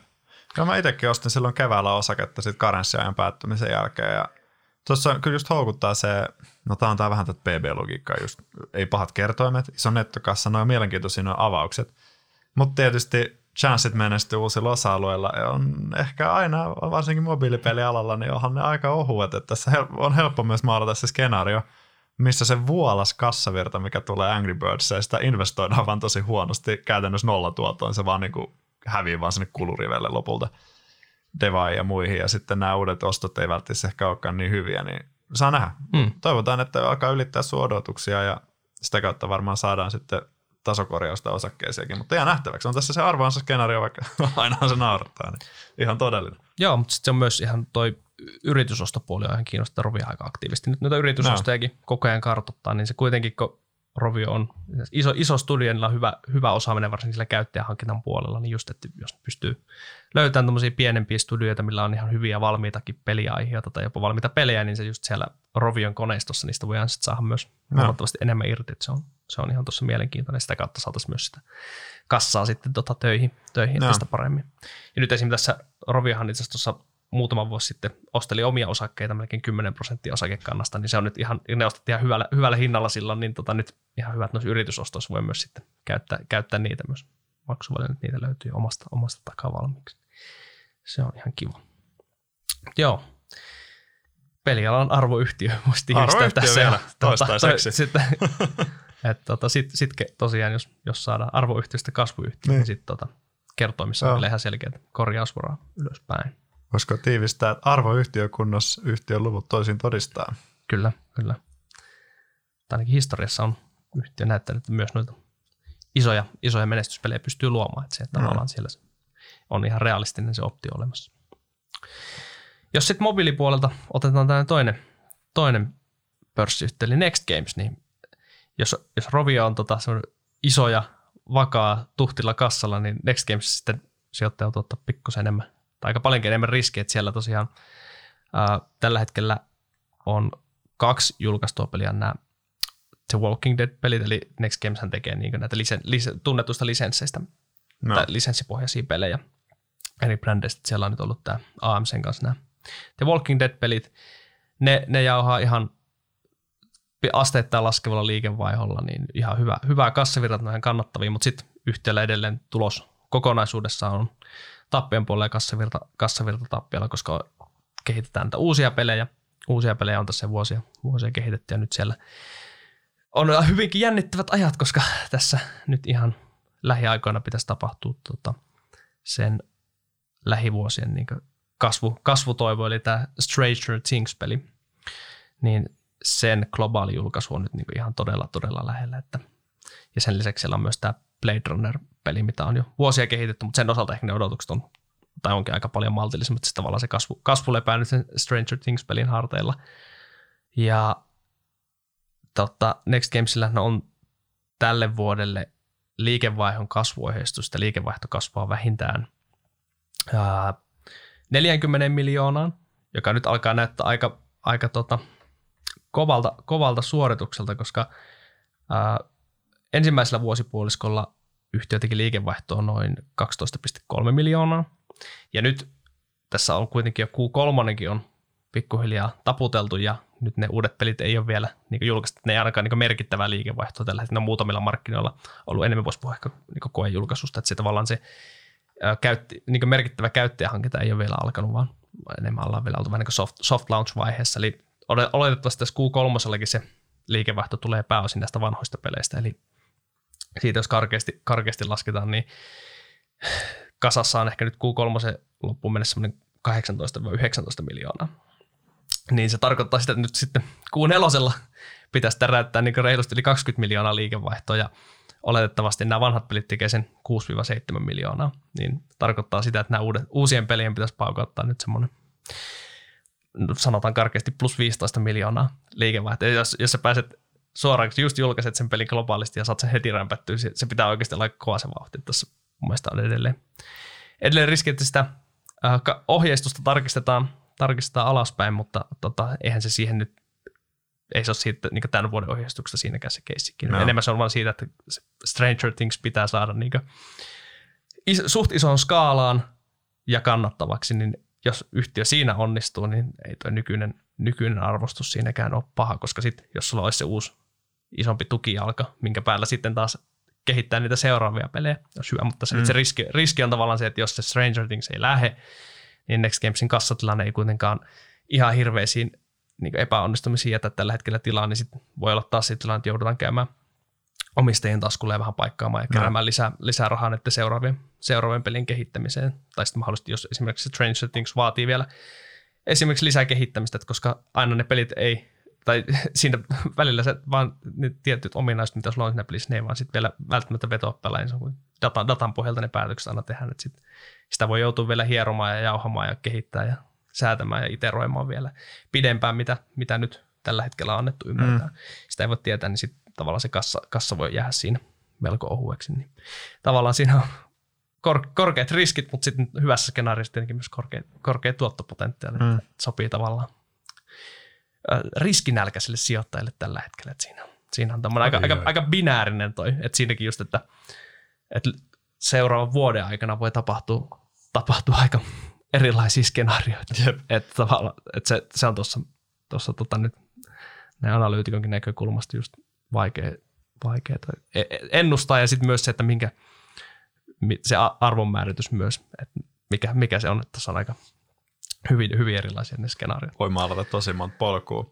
Yhtiö on ollut vähän ehkä niin kuin yhä ahtaampaan tilaan joutunut. Ja tosiaan aiemminhan oli jo iso osakeanti, mikä on dilutoinut omistajia. Tuossa voi tulla vähän sama kierre kuin lääkekehitysfirmoilla, että jos hommat ei mene odotetusti, sun osake laskee ja sitten printtaa uusia osakkeita, jotta sä saat kassan kuntoon, jotta voisi jatkaa sitä kehitystyötä taas lisää ja sitten se negatiivinen kierre vaan jatkuu ja jatkuu ja vahnat omistajat dilutoituu tosi rankasti. Mm. Jep, sitten taas just toinen, että jos esimerkiksi nyt on Stranger Things-peli osalta pystytään näyttämään, että, se on, että ne tunnusluvut on todella hyvässä mm. kunnossa ja kuitenkin sit, siinä se tarkoittaa sitä, että silloin siihen kannattaa siihen markkinointiin kaataa paljon rahaa, koska kyllä se voidaan skaalata tosi isoksi, niin mun mielestä silloin yhtiön kannattaisi myös mahdollisesti sitten. Ja siinä vaiheessa sijoittajilta varmasti saataisiin niin mm, hy, hyvin, hy, paljon suotuisimmalla ehdoilla sitä tota, lisää rahoitusta sitten siihen peliskaalaamiseen. Kyllä yhtiö on myös tiettyjä lainalimiittiäkin, millä, millä pystyy vähän sitä skaalaamaan tuossa, mutta, mutta tota, isossa kuvassa kuitenkin se nykyinen, nykyinen rahoitustilanne ihan, hirveä, ihan hirveän iso liikkumavara no. anna, että se olisi mun mielestä pitäisi olla, tai olisi parempi, jos Jep. siellä olisi vähän enemmän, enemmän niitä muskeleita, tai ainakin se laskisi sitä riskitasoa. No, ehdottomasti niin kuin riskisin näistä meidän kolmesta peliyhtiöstä. Kyllä. Vauhtia vaarallisia tilanteita. Kyllä, mutta totta kai toivotaan, toivotaan menestystä. Toivotaan, että se suositus on väärin. Ei mulla enää itse asiassa vähennä, vähennä, vähennä puolella, että me ei ole tosiaan osake tuossa taas vähän laskea, että se tavallaan se arvo, arvostus Joo. ei tosiaan enää näytä, näytä niin just se, että jos, jos kaikki menee hyvin, niin se on osake on halpa, mutta sitten jos ne korkeat riskit painaa, että pitää vielä mm. vähän haluaisi, haluaisi niin näyttää, no. että miten se, miten se nyt lähtee se homma Eikö se, kun se on tuo lisenssimalli, niin se ei omista niitä IPtä edes Joo, joo, että, se, joo, että se joutuu no. tavallaan maksamaan lisenssihaltijoille tietyn joo. prosenttiosuuden, käytännössä sitä pelimyynnistä menee sitten niille lisenssihaltijoille. Mutta tietenkin nyt esimerkiksi tuossa Netflixin kanssa yhteistyössä, niin onhan siinä sitten niinku esimerkiksi vähän, tai vielä, vielä kysymys, että minkälaista markkinointivetoapua se peli sitten saa, mutta mm. siinähän on niinku tavallaan potentiaalia niinku tosi iso yleisö sitten, ja just se tavallaan se sille, sen IPn faniyleisö tavoittaa sitten myös Netflixin kautta, että siinä no. niinku, se, sehän se hyöty siitä on. No. Mutta tota, aika näyttää tässä hyvin, hyvin jännittävät ajat Next Gamesin osalta tällä hetkellä käsillä. Pitäisikö sitten vielä hypätä lyhyesti Remedy, Remedyn pari, että se on sitten teidän konsoli, konsoli ja PC, PC-peliyhtiö. Eroaa, eroaa aika paljon just tuo liiketoimintamallikin näistä mobiili, mobiilipeliyhtiöistä. Niin. Mites tota, mä oon tässä ollut niin paljon äänessä. Haluatko, haluatko vähän omia, omia tuntemuksia lyhyesti, no. lyhyesti avata, avata Remedystä? Me puhuttiin silloin podi alussa, että maailman janoaa hyvää pelisisältöä ja eri alustat kilpailee tällä hetkellä verisesti siitä, että kenen talliin saadaan sitä parasta sisältöä, mitä on tosi vaikea tehdä, koska niin kuin aluksi todettiin, niin ei ole helppoa laittaa vaan studio pystyy alkaa tekemään varsinkin alan ulkopuolelta. Ja Remedillä on hallussaan tämän hyvin niukka taito osaavan tiimin avainhenkilöiden ansiosta tehdä hyvää sisältöä. Ja Remedy on todistanut sen, että sillä on kyky luoda aina uusia hyviä IPitä. Tai ainakin tähän asti on ollut. Plus sillä on nyt jo aika vahva IP-portfolio sen yli neljännes vuosisata se historia ansiosta. Että useat pelejä on jo tehty niin kuin Alan Wake, Max Payne, nyt viimeisimpänä tämä Control on varmaan tunnetuimpia, Quantum Break. Death Rally oli joskus silloin Ysärillä. Yhtiöhän on tehnyt muutaman mobiilipelinkin, mutta, mutta keskittyy tosiaan nyt ihan PC ja konsolipelipuolelle. Ja se eroaa siinäkin noista kahdesta, tai siis tuossa Roviosta varsinkin, jos Rovio tekee niin yritysostoja, niin Remedillähän tämä on ollut ihan täysin orgaanista tämä kasvu. Ja itse tykännyt Remedis paljon siitä semmoisesta, siis yhtiö on tosi kunnianhimoinen, Mutta sitten riskien hallinta tuntuu aina olevan päällimmäisenä mielessä. Et siellä on aina mietitty se, että mitä jos homma meneekin plörinäksi jonkun oma IPn kanssa, niin sitten heillä on paljon tota alihankintaa, mitä he tekevät, mikä tuo kuitenkin tasasta kassavirtaa mun käsittääkseni ihan kohtuullisella kannattavuudella. Ja se tekee tästä ehkä niin yhtiönäkin aika paljon turvallisemman kuin semmoinen peliyhtiö, joka laittaisi kaikki paukut niin täysin yhteen, yhteen projektiin. Mutta sitten loppupeleissä ei silti ehkä rajaa sitä potentiaalia ylöspäin siinä mielessä, että tämähän on herkullisen asymmetrinen ala, että hallitse riskit hyvin, mutta teoriassahan on se mahdollisuus, että sä teetkin sen hittipelin ja se myykin vaikka 5 miljoonaa tai jopa 10 miljoonaa kappaletta, mikä olisi Remedille ihan jäätävä jackpotti ja sitten tuli se seidän tota, CFO, se ebit, ebit, ebit, ebit, ebit, mikä on heidän noissa sijoittajapressislideissa, niin sitä skenaarioa sitten odotelle. Ei nyt tietysti sen takia yksin sijoittaisi yhtiö, vaan näistä muista ansioista, mutta tämmöinen niin PC-konsolipelitarina. Joo, se on kyllä totta, että käytännössä sieltä vuoden 2017 listautumisen asti, niin mä tykkään siitä, että se on kuitenkin Remedy on koko ajan ollut tuolla kasvutarina, missä se on aina se hillotolppa on aina useamman vuoden mm. päässä. Niin tähän mennessä aina, mitä yhtiön tavallaan omia tavoitteita tai mitä on, on sanonut, että mitä, mitä aikovat tehdä, niin ovat myös toteuttaneet kaiken.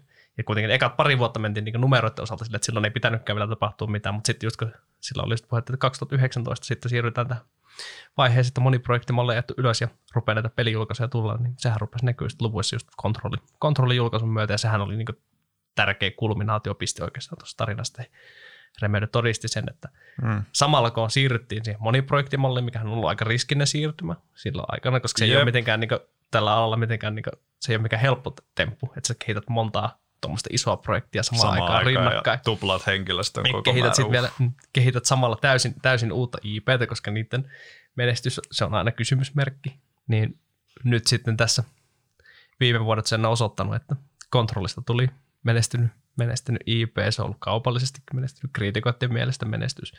Ja tota, nyt sitten se on myös heijastunut numeroihin, että nyt meillä aika kauniisti noin liikevaihto ja tulos, tulosluvut tullut sitten ylös tässä ja edelleen niin ollaan vasta siinä kasvupolun alkupuolella, koska nyt on vasta saatu se control käytännössä kokonaan ulos. Nyt sitten yhtiöllä rupeaa olla niin meidänkin arvioissa, että tuossa muutaman vuoden päästä, niin siellä ainakin sitten tota, semmoinen seitsemän peliprojektia, mistä niin kuin, jotka on jo julkaistu tai on kehitteillä, mistä tulee sitten tuloja, että se tavallaan koko ajan, vaan nyt se moniprojekti mulle hajautuu ne tulovirrat, se tavallaan riski, riskitaso laskee niin yksittäisen pelin osalta, mutta sitten myös, myös nyt esimerkiksi Control IPn osalta, niin siellähän on tulossa nyt sitten tämä uusi ää, moni, monipeliprojekti, joka nyt tuossa kesällä ilmoitettiin ja samalla myös sanottiin sitten, että tehdään vähän niin toinen, toinen ison budjetin Control, Control-projekti, joka todennäköisesti nyt tulee olemaan sitten vähän jatko-osa tuolle.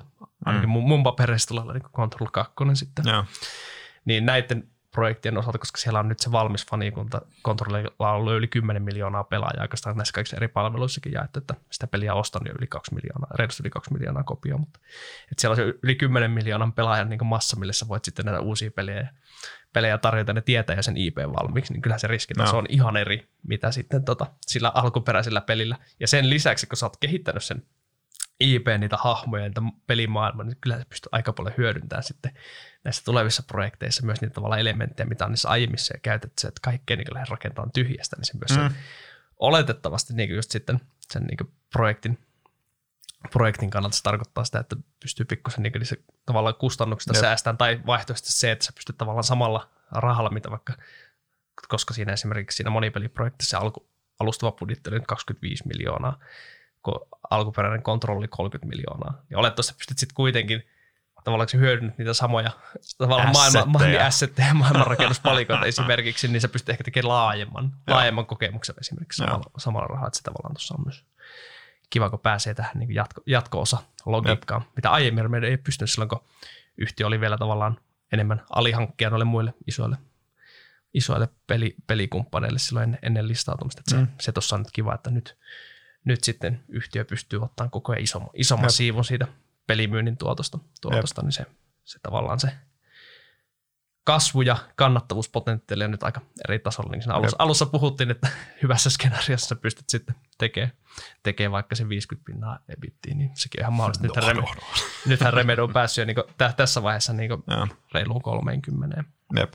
Että tietenkin siellä vielä ne tuotekehitysaktivoinnit sitä osaltaan nostaa, nostaa. mutta silleen tavallaan kyllä se niin kaiken, kaiken logiikan mukaan olettaa, että sulla nyt rupeaa koko ajan tulee tulevina vuosina – pelejä, missä sulla on isompi se oma royalty-komponentti siinä, että paljon sä saat sitä tuotosta, niin sehän kuitenkin se, se liikevaihto tulee, niin kuin, tai se on paljon korkeampi katteisempaa kuin mitä nyt vaikka tällä hetkellä, kun mm. saa näitä kehitysmaksuja peleistä, mitä nämä kumppanit, kumppanit maksaa. Että se tavallaan on tuossa.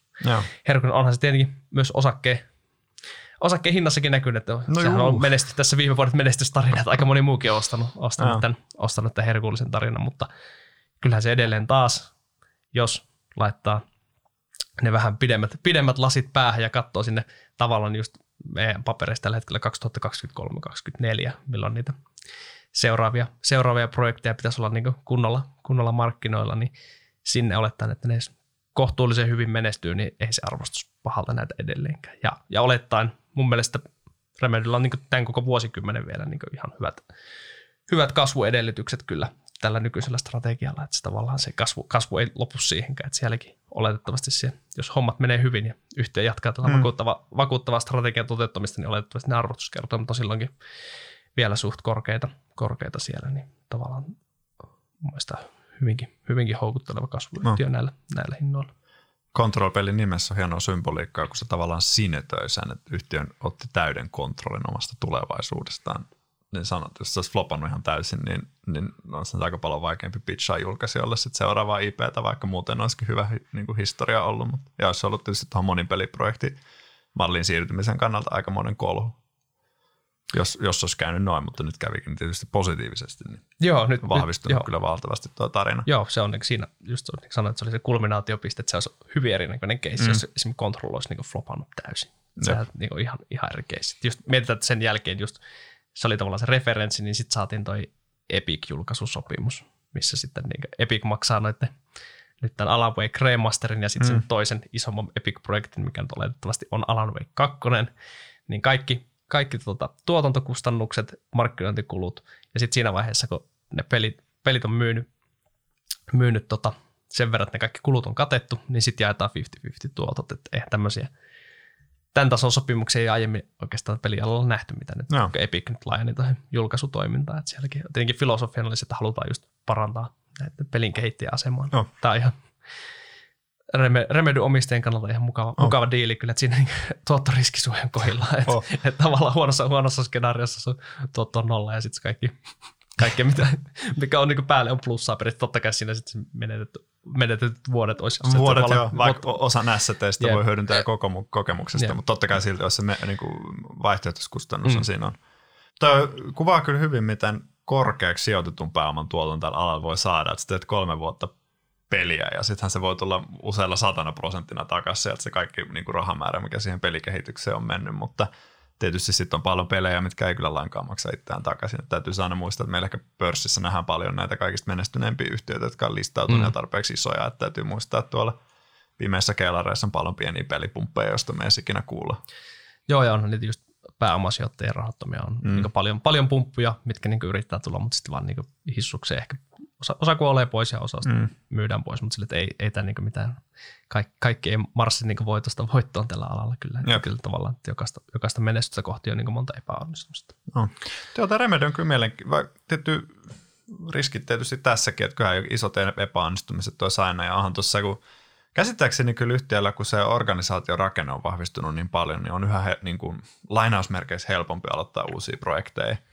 Mutta tietysti voisi kuvitella myös moniprojektimallissa, että jos yksi projekti menisi jostain syystä aivan suohon, ja sitten on laskettu se vara, että ne henkilöresurssit tullaan jossain vaiheessa siirtää seuraavaksi. Että siinä ehkä voisi tämmöinen – ulkopuolelta tarkastelijana nähdä mahdollistusta semmoisen dominopalikkaskenaarioon, missä yhden myöhästyminen aiheuttaa monta muutakin harmia, mutta mä veikkaan kyllä, että he on miettinyt näitä riskejä aika paljon siellä. Joo, mä luulen, että toi on yksi keskeinen, keskeinen riski moniprojektimallissa, mutta ainakin tähän mennessä Joo. vaikuttaa tälle ul- ulkopuolisena tarkastelijan, että Remedy on niin hyvin, hyvin johdettu, siellä ne projektit on niin hyvin, hyvin johdettuja ja näin, niin Joo. varmasti tätäkin asiaa on mietitty, mutta joo, sehän on mahdollista, että se on just tavallaan se joudut vetämään sitten, jos joku projekti jostain syystä alkaa falskaa, niin se joudut sieltä muista, muista projektista vetää tyyppejä sinne paikkaamaan sitä, niin sitten se niin just on niin domino, domino oh.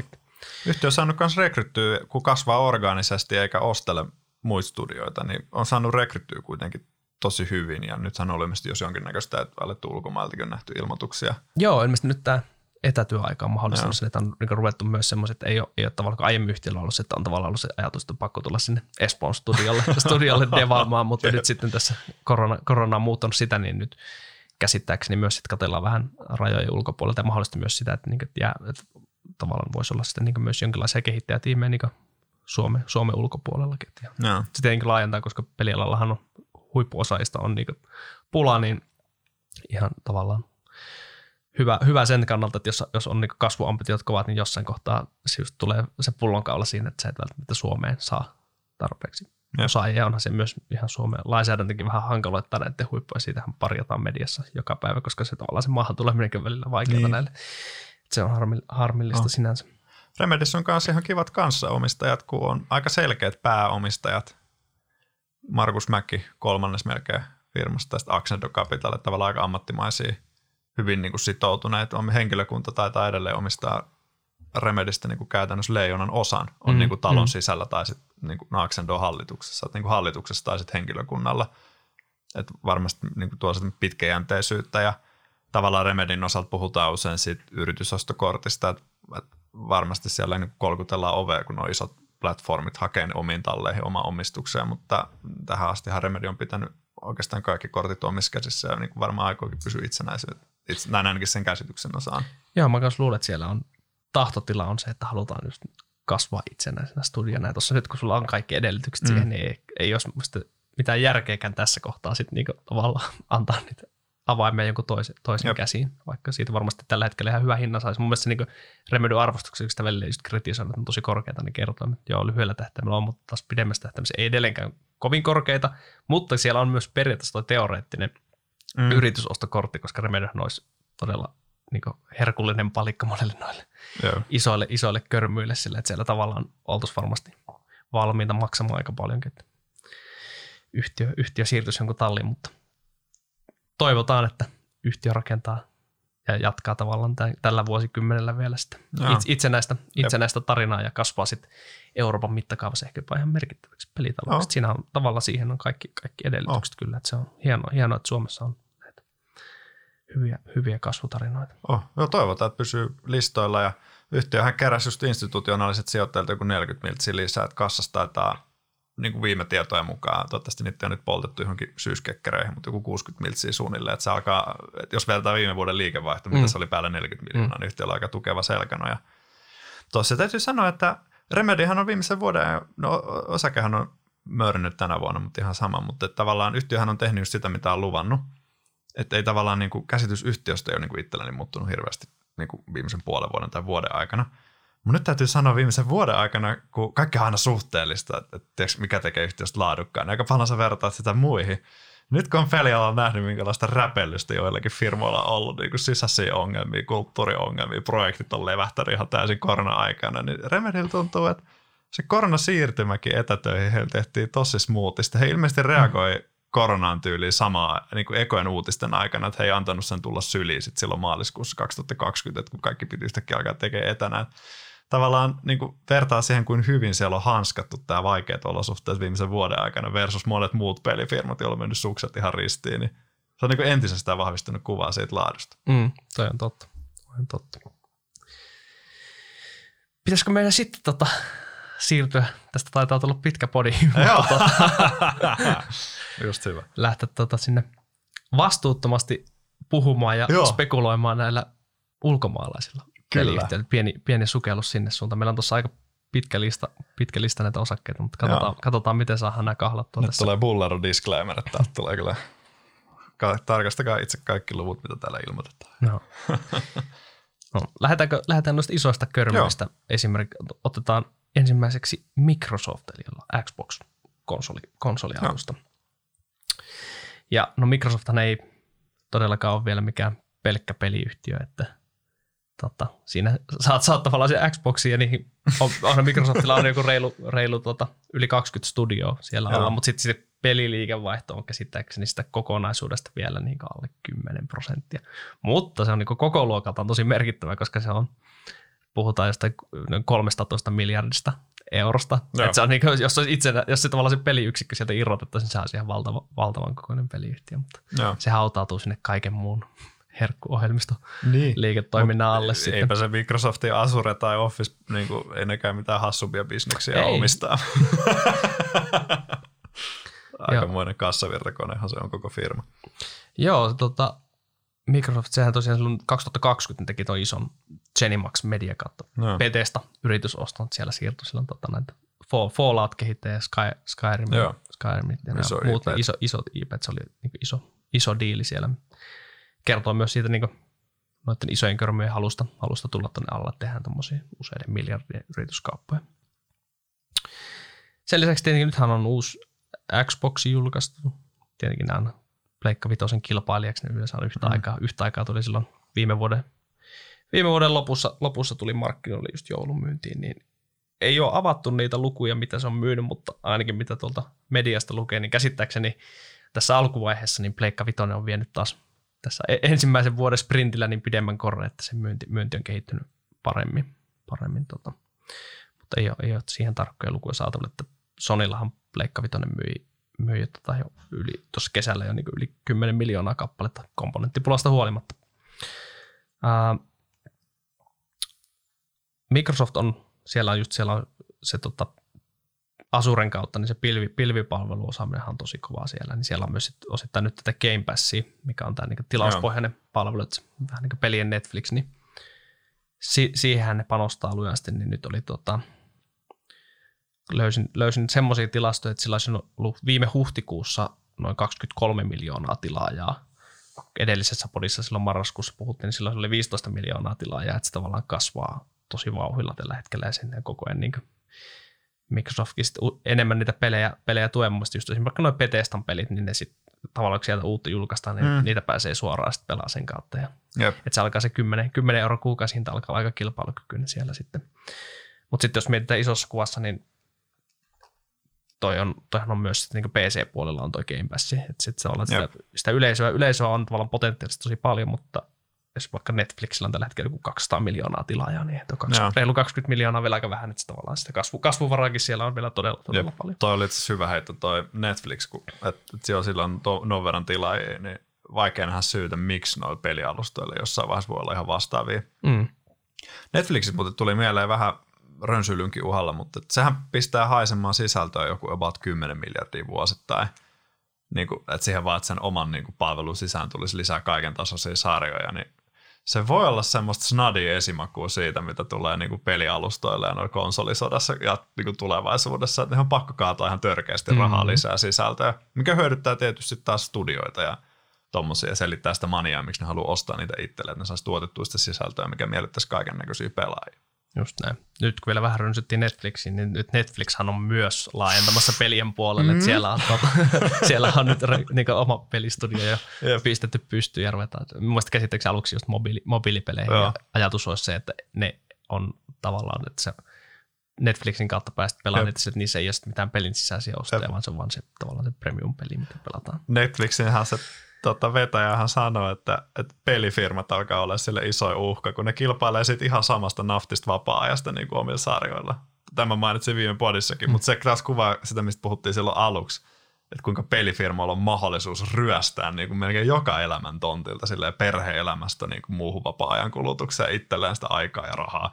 Niin tota, Netflixkin selkeästi just reagoi tuohon uhkaan, tuolla kun alkaa itse panostaa samalle tontille. Kyllä, kyllä joo. Se on harmillista, että ihmisen vuorokauden tunnit on rajallisia. Että Jep. Välillä Mistä pitäisi nukkua Joo, se vähän tuntuu, että tälle ainakin tällä hetkellä ana- analyytikon arjessakin, että jos haluaa pelata, niin se pitää sitten ryöstää niistä yöunista Joo. pois. No, se ei ole kestävää, mutta välillä. Mutta vielä Microsoftin arvostuksesta voisi sen verran sanoa, että yhtiöhän tota, edelleen, vaikka on jo todella iso, iso körmy liikevaihto, semmoinen kokonaisuudessaan joku alkaa olla 160 miljardia euroissa, niin silti vielä ennusteissa että on, että se kasvaisi semmoista reilu 10 prosentin vauhtia. Joo. Niin sehän on todella kannattavaa, että se liikevaihto Se lisää market- niinku yhden Nokian verran liikevaihtoa itteensä per vuosi käytännössä. Lähestulkoon, niin, lähestulkoon, lähestulkoon, lähestulkoon joo. Se kertoo siitä niin hurjasta. Mitä, ja just mietti, sit se samaan aikaan sun kannattavuus on niin liikevoittomarginaali yli 40 prosenttia, niin se just kuinka paljon se luo sitä vapaata kassavirtaa, millä sitten, mi- mitä investoida just vaikka ostaa näitä pelistudioita tai jotain Joo. muuta ja jakaa hyvää osinkoina se tosi, tosi iso gorilla siltä Oh. osin. Ja Markkina-arvo hetkellä- pari tuhatta miljardia eurossa, että Joo. on se niin Sitten jos, katsotaan, no, sitten jos katsotaan P-luku, niin se on pyörinyt siinä reilussa 30 tällä hetkellä noin 34. Että on se, ei, ei se niinku mikään superkallis ole, mutta ei se mikään superhalpakaan. Mm. Aika, Niin. totta, laadukas la, firma laatu, sen laatu maksaa. lappukin. No, kyllä, kyllä. Tuommoinen aika perinteinen fang, fang-yhtiöiden arvostus Jep. tällä. Se on kyllä silleen hauskaa, että jos hirvittää just yksittäisissä pelistudioissa nämä kaikki riskit ja monimutkaisuus ja tämä pelialan vaikeus, niin siis vähän niin kuin, fangithan on niin ratkaissut kaikkeen rentoon sijoittamiseen tällä vähän mutkat suoraksi vetään, että kyllä se on viimeiset kymmenen vuotta ollut niin, että helpollahan olisi päässyt, että olisi sijoittanut vaan niihin, niin käytännössä Microsoft, Apple, Google, niin Apple ja Google siksi, että ne hallitsee niitä Play Store ja App Store, mistä ne vetää koko Mm. mobiilipelialalta ihan hirveän sivu itselleen. Nehän on tavallaan niin kuin, se on altistut pelialle tosi mukavasti jo Mm. tämmöisten isojen tuttujen turvallisten körmyjen kautta, Kyllä, jos haluaa vetää niin kuin homma ihan helpoksi. jep.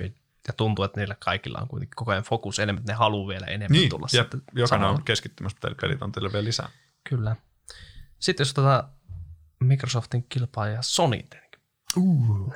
Tota, PlayStationin valmistaja. No. valmistaja tota, Sonyhan on vetänyt nyt varmaan melkeinpä joka, jokaisessa tota, konsolisukupolvessa sen pidemmän korren, korren käytännössä, että pleikkareita on aina, ne on aina myynyt, myynyt enemmän mitä, mitä Xboxit. Et Katoin tuossa vähän tilastoja, niin esimerkiksi tuota PlayStation 4 olisi myyty kokonaisuudessa jo yli 116 miljoonaa konsolia.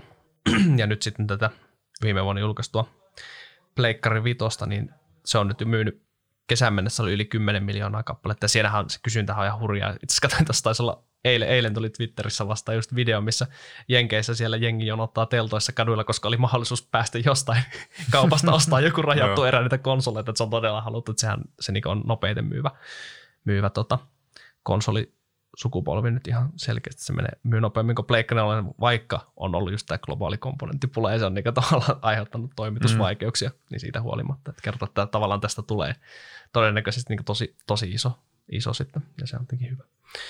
Peliyhtiöiden kannalta hyvä, kun se laite, mitä isompi se laitekanta on. Et, Joo. tota, noissa Sonin omissa materiaaleissa oli tällä hetkellä, että tavallaan aktiivisia konsoleita, koska kaikkehan tietenkin ostetaan ja kaikkea ei pelata, mutta aktiivisia niin yhteensä Pleikka 4 ja Pleikka 5 olisi semmoinen reilu 90 miljoonaa, että se ehkä kuvastaa sitä ää, Pleikkarin niin pelaajien massaa tällä hetkellä.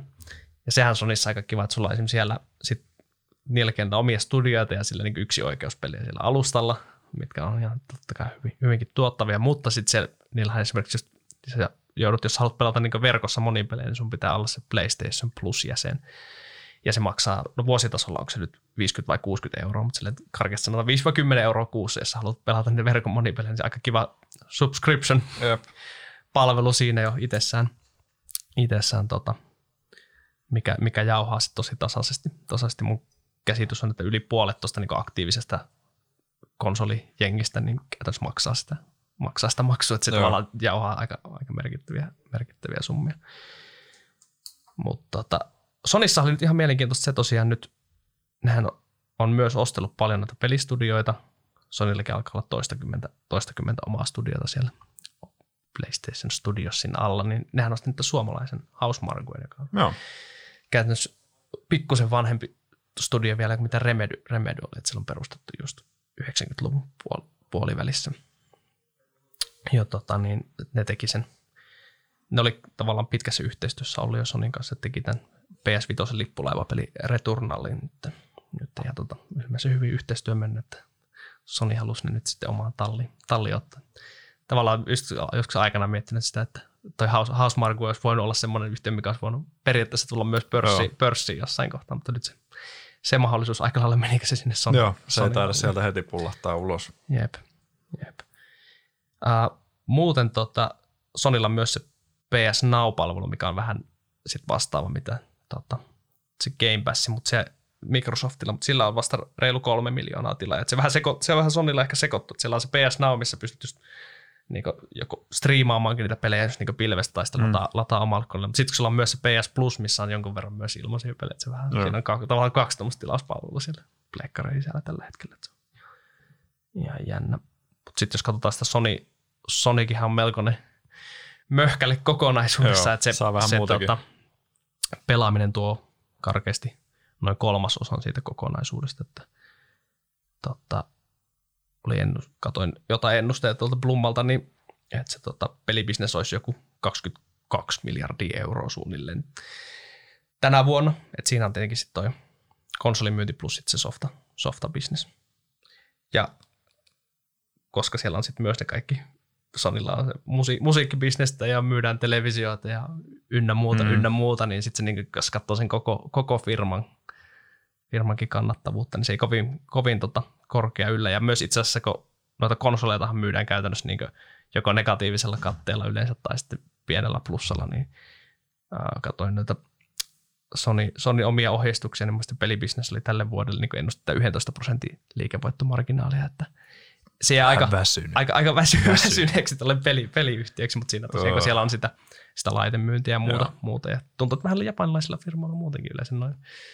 On vähän, ehkä se ei ihan sitä sitruunaa puristeta niin ihan kuivaksi tai sille niin kannattavuudessa. Se on vähän rönsyä, ihan eri siellä, joo. joo.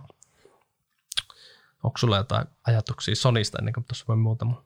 Öö, ei, jos, ei jos Sonista enempää. Että eihän noin multipelit näytä niin kuin miltään tolkuttomilta, mutta sitten jos huomioon, että sä saat sitä kaiken maailman telkkaribisnestä ja tuo laitebisnes menee miinuskatteella, niin uu, ei se niin kuin, mm, joo. Ei, ei, vaikuta niin semmoiselta. Joo, tuossa oli ainakin PE pyörii lähivuosille tuossa 15-20 mm. välillä vähän riippuen noista ennusteista. Että se toteutuneella luvulla vähän halvempikin itse asiassa. Siellä. En ihan tarkalleen tiedä, mitä siellä, mitä tuolla EPS-ennusteessa tapahtuu, mutta ei näytä niin hirveän kalliilta, mutta se voi olla ihan syysäkin sitten, että se niin. kuitenkin niin. isossa kuvassa se koko Sonin niin kasvunäkymä on aika vakaa. Se on no. iso, iso körmy. körmy. Mutta ihan tavallaan, jos haluaa PlayStation myynnille ja muulle saada tota, exposurea, niin sieltä Sonin kauttahan sitä saa. Joo. Miten me... sitten tota, näistä isoista konsolikörmyistä, niin vielä Nintendo. Joo, se on, toinen tota... japanilainen. Joo. Se on, näistä, se on ehkä peliyhtiönä niin kuin, verrattuna näihin kahteen körmyyn niin aika puhas. Mm. Et myy pelejä ja tekee rautaa, millä pelataan pelejä. Varmaan ehkä brändit just ikonisimpia, kaiken maailman Super Mario, Zelda sun muut, mitkä on monelle kuulijoille tuttuja. Sä olit että tämä tilikauden, joka päättyy maaliskuussa, liikevaihto vähän vajaa 14 miljardia, jos niin kuin euroissa. Mm. Täällä on EBIT yli 30 pinnaa. Tämähän on digitalisoitunut aika paljon tämä business ja tota, Nintendoshan on ollut niin kuin Nintendo NS Härillä on ollut se teesi, että kun Nintendo historia on vähän semmoinen, että ne tekee aina uuden raudan, niin kuin nyt on tämä Nintendo Switch, niin sitten, sitä myydään paljon – tulos kasvaa ihan valtavasti. Sitten siihen myydään tietysti ne pelit vielä. Nintendohan on ehkä maailman laadun kannalta maailman tiukin yhtiö. Niillä on hassu, että ne ei niinku luota muiden tekemisiin. Ne tekee itse niinku oman raudan, mihin ne tekee vielä omat pelit. Että sehän mm. ei vaan siis mikään platformi, että siellä aika harva muu sit pääsee julkaisemaan pelejä, kun ne on niin laatutietoisia. Mutta sitten niillä on vähän historia semmoinen, että sitten se kaikki raudat on myyty halukkaille ja sen jälkeen lössähtää se homma taas. Ja sitten vielä seuraava rauta on yleensä ollut vähän kökömpi menestys. Et siinä on vähän sellainen joka toinen onnistunut. Mutta nyt hemmästi härkeä argumentti kuuluu niin, että siirryttäisiin siitä mallista, että tulee usein vuoden välein rauta, mikä mullistaa pelaamisen, niin siirryttäisiin semmoiseen iPhone-malliin, missä iteroidaan vaan vähän ja parannellaan hissuksia. Ja nythän Switchistä on tulossa niinku semmoisia niinku malleja, mitkä ei niinku mullista ihan kauheasti, mutta kuitenkin. Toinen on sitten se, että ne siirtyisi pilveen ne pelit, että sun ei aina tarvitse niinku yrittää sille uudelle raudalle myydä joka kerta ne uud, niinku, uudet IP tai niinku, niinku uudet marjot sun muut, vaan että jengi olisi vaikka palvelussa, mistä sä maksat jonkun kuukausimaksun. Se muuttuisi paljon mm. jatkuvammaksi ja kannattavammaksi se liikevaihto, ja ne pääsis eroon tuosta vähän huonomaineisesta niin kuin rautasyklistä. Ja yhtiö, joka itse tiedostaa tuon, mutta japanilaiseen tyyliin, niin se, että jotkut amerikkalaiset hedge fund-tyypit heiluttelee tämmöisiä ajatuksia niiden edellä, niin eihän se johon tarvitse niitä aina kuunnella. Että Japanissa tuo yrityskulttuuri on vähän erilaista. Yhtiöllä on kanssa aika väkevä nettokassa, että se on muistaakseni 10 miljardin luokkaa, että ei niillä niinku ei ole siinä mielessä hätää. Nintendo kauttahan saa vähän altistusta myös esim. tuolle Nianticille, mikä on maailman johtavia noita AR-pelifirmoja, että se on niin muutamia tämmöisiä hauskoja yksityiskohtia hautautunut tuon körmy alle. Switch Joo, niin se tosiaan sehän miljoonaa. on Pokemon Go. Niin, Pokemon Go. Se on ihan mielenkiintoinen. Jep. se on mielenkiintoinen. Tässä sitten on arvostus, niin jos katsotaan ihan raakaa PB-logiikalta PB, PE-lukuun, niin tota, on jotain lähivuosille alle 15. Ja sitten jos sä huomioit sen kassan, se on vielä vähemmän. Mm. Mutta tässä on just se, että esim. analyytikothan ei odota, että se tulos kasvaa seuraavaan viiteen vuoteen, vaan se itse himmaa siellä alaspäin. Ja tässä on just vähän se, että Nintendo Bullit aina huutelee, että analyytikot ei vaan tajua, että se on muuttunut se firma, mutta en mä tiedä, kun analyytikot kuitenkin tutkitusti kaikkialla muualla maailmassa, paitsi Jenkeissä, analyytikoiden suositukset tekee ylituottoa, niin voisi olettaa, että ne on japanilaisfirmoissa ihan hyvin perillä. Ja ne koko päivän työkseen tutkii sitä, että miten ne olisi niinku missannut sen tarinan noin pahasti. Mm, siinä on vähän se mm. riski, että täytyy itsekin myöntää, kun on Nintendo ostanut, että, että mitä jos on sijoittanut sillä PB-logiikalla, että onpas halpa eikä paljon odoteta. Niin, mutta jos se tulos kasvaa viiteen vuoteen, niin ei siinä ole kyllä hirveästi ajureita. Että voi olla, että se on vähän arvoansa mörniä, mutta – mielenkiintoinen potentiaalihan on, että jos ne rahastaisi tuon IP-portfolionsa samalla tavalla kuin Disney tekee vaikka elokuvapuolella, niin tota, huhhuh, hei, ja potentiaalia kyllä olisi. Joo, siellä on, siellä on kyllä paljon potentiaalia noissa kaikissa, että IPS just Super Mario, Pokemonit, Zelda, Zelda. Ja se kuitenkin siellä sitä Switchiäkin on myyty yli 90 miljoonaa Joo. kappaletta, että sielläkin se niin on aika laaja nyt se laitekanta. Että siellä, tota, mm. Ja sitten kun se just se käytännössä aika hyvällä, hyvällä marginaalilla, se tulee sitten se tota, sulle ne kaikki rahat, mitä sillä suljetussa ekosysteemissä käytännössä mm. myydään, niin se on, se on tavallaan tosi Nintendolla ihan mielenkiintoista. Aika näyttää tosiaan. Vähän, vähän on tällä hetkellä niitä Joo. arvoansa merkkejä. se maksaa vielä melkein viiden pinnan osinkotuotta, mikä on tietysti yleensä korkea osinkotuotta on mm. klassinen merkki, että nyt ei ole kaikki ihan hyviä. Ei, markkina ei tunnu ainakaan noihin Nintendo Bulli-argumentteihin luottavan. Mm. musta tuntuu, että noin analytikoiden odotukset on ihan realistisia kunnes. Katsotaan nyt mm. sitten, miten yhtiö tuosta lähtee. Jep menee arvoyhtiökategoriaan. Menee kyllä, joo. Pitäisikö vielä Aasian suunnalta lyhyesti tuota Tencentin sivuta? Joo, sivuta. no sitä on melkein mahdoton jättää sivuumatta, kun se taitaa olla itse asiassa isoin kaikista peliyhtiöistä. Joo, se on tota, tuossa vähän hahmottelin niitä lukuja, lukuja, mitä sinnekin on ennustettu, niin et kokonaisuudessaan Tencentin liikevaihto olisi tota semmoinen 76 miljardia euroa. Joo tänä vuonna. Siitä sitten tota, semmoinen reilu 30 prosenttia tulisi tuolta pelien puolelta. Se olisi semmoinen yli, yli 25 miljardia euroa. euroa olisi se. Ja sitten Tencentissahan se tavallaan ollaan aina välillä puhuttu peliala ETFstä, mm. koska nehän on tehnyt sijoituksia niin satoihin yhtiöihin. Ne on sekä, Joo, ne, se, sekä niin kylvää rahaa noihin startuppeihin, mutta sitten myös sit, nehän on ostanut niin noista isoista länsimaisistakin yhtiöistä niin siivuja. Että no esimerkiksi ihan, että kesällä, kesällä osti Remedystäkin sen 3,8 prosentin sivu, mutta mut muuten siellä on isoja, isoja ehkä se mielenkiintoisen just ne mistä 40 prosenttia Epic Gamesista, joka on just Fortnitein kehittäjä, no. tämä Unreal-pelimoottori, mikä voi no. olla sitten, varsinkin tässä, jos, jos mennään pelimaailmassa siihen metaverse-skenaarioon, missä sitten tota, kehitetään näitä virtuaalisia maailmoja tavallaan siihen, siihen liittyen, niin se tavallaan se Unrealin pelimoottori voi olla aika keskiössä senkin, no. senkin rakentamisessa. Sitten mainittakoon, että omistaa suomalaista Supercellista, 84 pinnaa. Joo, joo en, itse onkohan se muuttunut tässä välissä se Ai luku, mutta se on, no, saattaa, sinne, päin. sinne päin ainakin, että se on joo. enemmistö omistajata siellä Supercellissä, siitä on jo useampi vuosi, kun se yrityskauppa toteutuu silloin.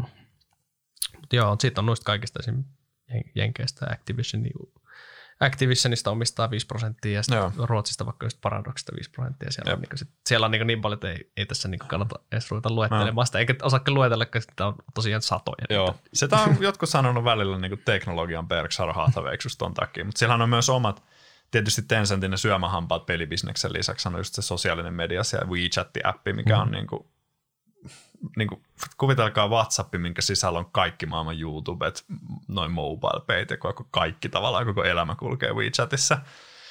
Mutta mikä Tencentissä on ollut, itsehän olin useita vuosia mut omistaja, mutta nyt myin kesällä. Aluksi ostin tietysti lisää dipistä ja sitten pari viikkoa meni ja käänsin takkin ja myin kaikki kun masennuin, kun on ollut kova regulaatiorumpa, niin kuin kaikki on huomannut uutisista – ja yleensä näissä on ollut silleen, että, että joo, viranomaiset vähän huutelee jotain ja sitten ne romahtaa ne stokit joku 40 pinnaa ihan sama osta dipistä ja sitten sen jälkeen niin kuin regulaattorit hiljenee ja yhtiöt vaan panostaa kasvua ja jatkaa, mutta nyt tuntuu, että this time is different siinä mielessä, että jatkuvaa regulaatiosorkkimista on tullut ihan voimakkaammalla kädellä. Ja toi Tencent on pitkään aikaa ollut puolueen kanssa tosi hyvissä väleissä Kiinassa, että se ei ole mikään, toisin kuin vaikka Alibaban Jack Ma, niin tuli sanottua vääriä sanoja niin sanotusti, niin Alibaba on ihan nyt se aika pahasti tiku, tai niinku piikissä heilumassa. Tencent on niinku väistänyt ne pahimmat luodit, mutta tota, nyt sitäkin on kyllä alettu kuoppaamaan, että selkeästi niin kommunistista puolelta hermo, tai niin kuin on vaan mahdotonta Kiinassa, että, että jollekin Tencentille ja Alibaballe kasaantuisi yhtä paljon dataa ja valtaa kuin meillä länsimaissa on käynyt jollekin Facebookin kanssa ja Googlen kanssa. Pelaamista myös reguloidaan, että peliregulaatio länsimaissa on ehkä kuitenkin isossa kuvassa aika pieni uhka, mm. mutta sitten Kiinassa sitä reguloidaan. Totta kai se on ollut aika villilänsi ja käsittääkseni peliongelma on aika iso ongelma ollutkin siellä, mutta kuitenkin sitä reguloidaan. Et selkeästi se Xiin Kiina on menossa niin kuin aidosti kommunistisempaan suuntaan, mikä ei välttämättä tuommoiselle yhtiölle ole niin mukavaa. Mä en mietti omistajan näkökulmasta. Ja se näkyy myös arvostuskertoimissa, että että sehän niin kuin näyttää semi-edulliselta, mutta siihen on aika hyvä syy, koska se on aika paljon ennakoita, mutta niin kuin on vaikea ennakoida yhtiöä, josta viranomaiset voi vaan sanoa, että heittäkää 15 miljardia näihin hyvän tekeväisyysprojekteihin, niin se on Tencentillekin jo iso summi. Joo, noin hyvä, hyvä kun toitte, siinä on hyvä tekeväisyysprojekti, se tavallaan osakkeen rahaa joudutaan ehkä kanavoimaan tuommoisia. Itse asiassa nyt kun tuossa yhdessä vaiheessa, kun katsoi, just se, se oli se pahin dippi niin, se, niin ne ennustetaan näitä, että se olisi ollut törkeä halpoja tämän vuoden kertoimillakin silloin, mutta nyt huomaa, että siellä on pikkusen ruvettu rukkaa niitä ennusteita. Joo, me on Varmaan huom- huomioidaan hyvän tekeväisyysprojektit sitten. ja ehkä myös peliregulaatiot. Siellähän ihan kuitenkin tuota online-pelaamista ruvettiin säätellä aika paljon niin alaikäisten osalta. Että. Joo. Mutta tota, kertoimet tavallaan, jos mietitään, jos peilataan tämmöisiin fang-yhtiöihin, niin sehän on edelleen mm. tosi halpa. Et tälle, Joo. vuodelle, tälle vuodelle PE on 27, no se ei ole erityisen, erityisen matala, mutta jos nuo ennusteet pitäisi kutinsa, niin se olisi niin 2023 on jo reilusti alle 20 se PE-luku. Ja olettaa, että jos ne ennusteet toteutuu ja vähänkin noin tavallaan regulaatiohuolet hälvenee, niin eihän se ole alle 20 PE silloin muutaman Jep. vuoden päästä, että sehän, se on ihan varma. Jep. Mutta just toi nyt kertoo siitä, että sijoittajilla on tällä hetkellä vähän pelko, pelko siitä, että tässä. Se ei tässä ole ihan tuota... heidän yhtiö täysin. Niin Joo. Se on jo, ja täytyy Tencentistä huomauttaa, että hän on itse asiassa itse, he osaa lukea tilannetta aika hyvin. Se on pitkäjänteinen. Vitsi, se on firmana, siinä on tosi paljon makeita. Se on tosi pitkäjänteisesti ja hyvin hoidettu firma, mutta et, nehän on alkanut enemmän panostaa teolliseen internettiin ja semmoisiin asioihin, mitä kommunistinen puolue haluaa enemmän hö, niin kuin panostaa Kiinassa. Että se pelibisnes on Tencentille edelleen tosi tärkeä, mutta se ei ole enää ehkä heidän mm. puheessa se fokus, vaan he puhuu niin kuin muista, mitkä hyödyttää yhteiskuntaa toisella sortilla, että, että, että siinäkin myös hyvä tiedostaa, että siinä missä noin, noin monet fangijättiläiset panostaa pelaamiseen yhä enemmän, niin Tencentillä se on ehkä vähän jäämässä semmoiseksi niin kuin, ainakin puheiden tasolla sivu prokkikseksi. Toisaalta tuosta voi ehkä vähän pieni, meillä länsimaissahan ei noita isoja fangeja reguloida hirveästi vielä, mutta tuosta voi saada vähän esimakua, miltä se voisi näyttää jos alettaisiin. Mm. Mutta se ei ole tämän. Mm. Joo, mutta se on nyt on aika tuolla finanssi Twitterissä ja muualla aika kova väittely nyt noista Kiina-osakkeista, mm. että onko ne nyt halpoja vai ei. Että se, tota, en, en, en osaa itsekään ottaa tällä hetkellä just kantaa siihen, Joo. mikä, mutta tavallaan ne muutaman vuoden päähän näyttää tosi halvoilta, mutta onko ne nyt syystä halpoja, niin aika näyttää, aika oh. näyttää sitten sen. Mennäänkö sitten tota, länsimarkkinoille käydään Joo. nopeasti läpi noin isoimmat, isoimmat Joo.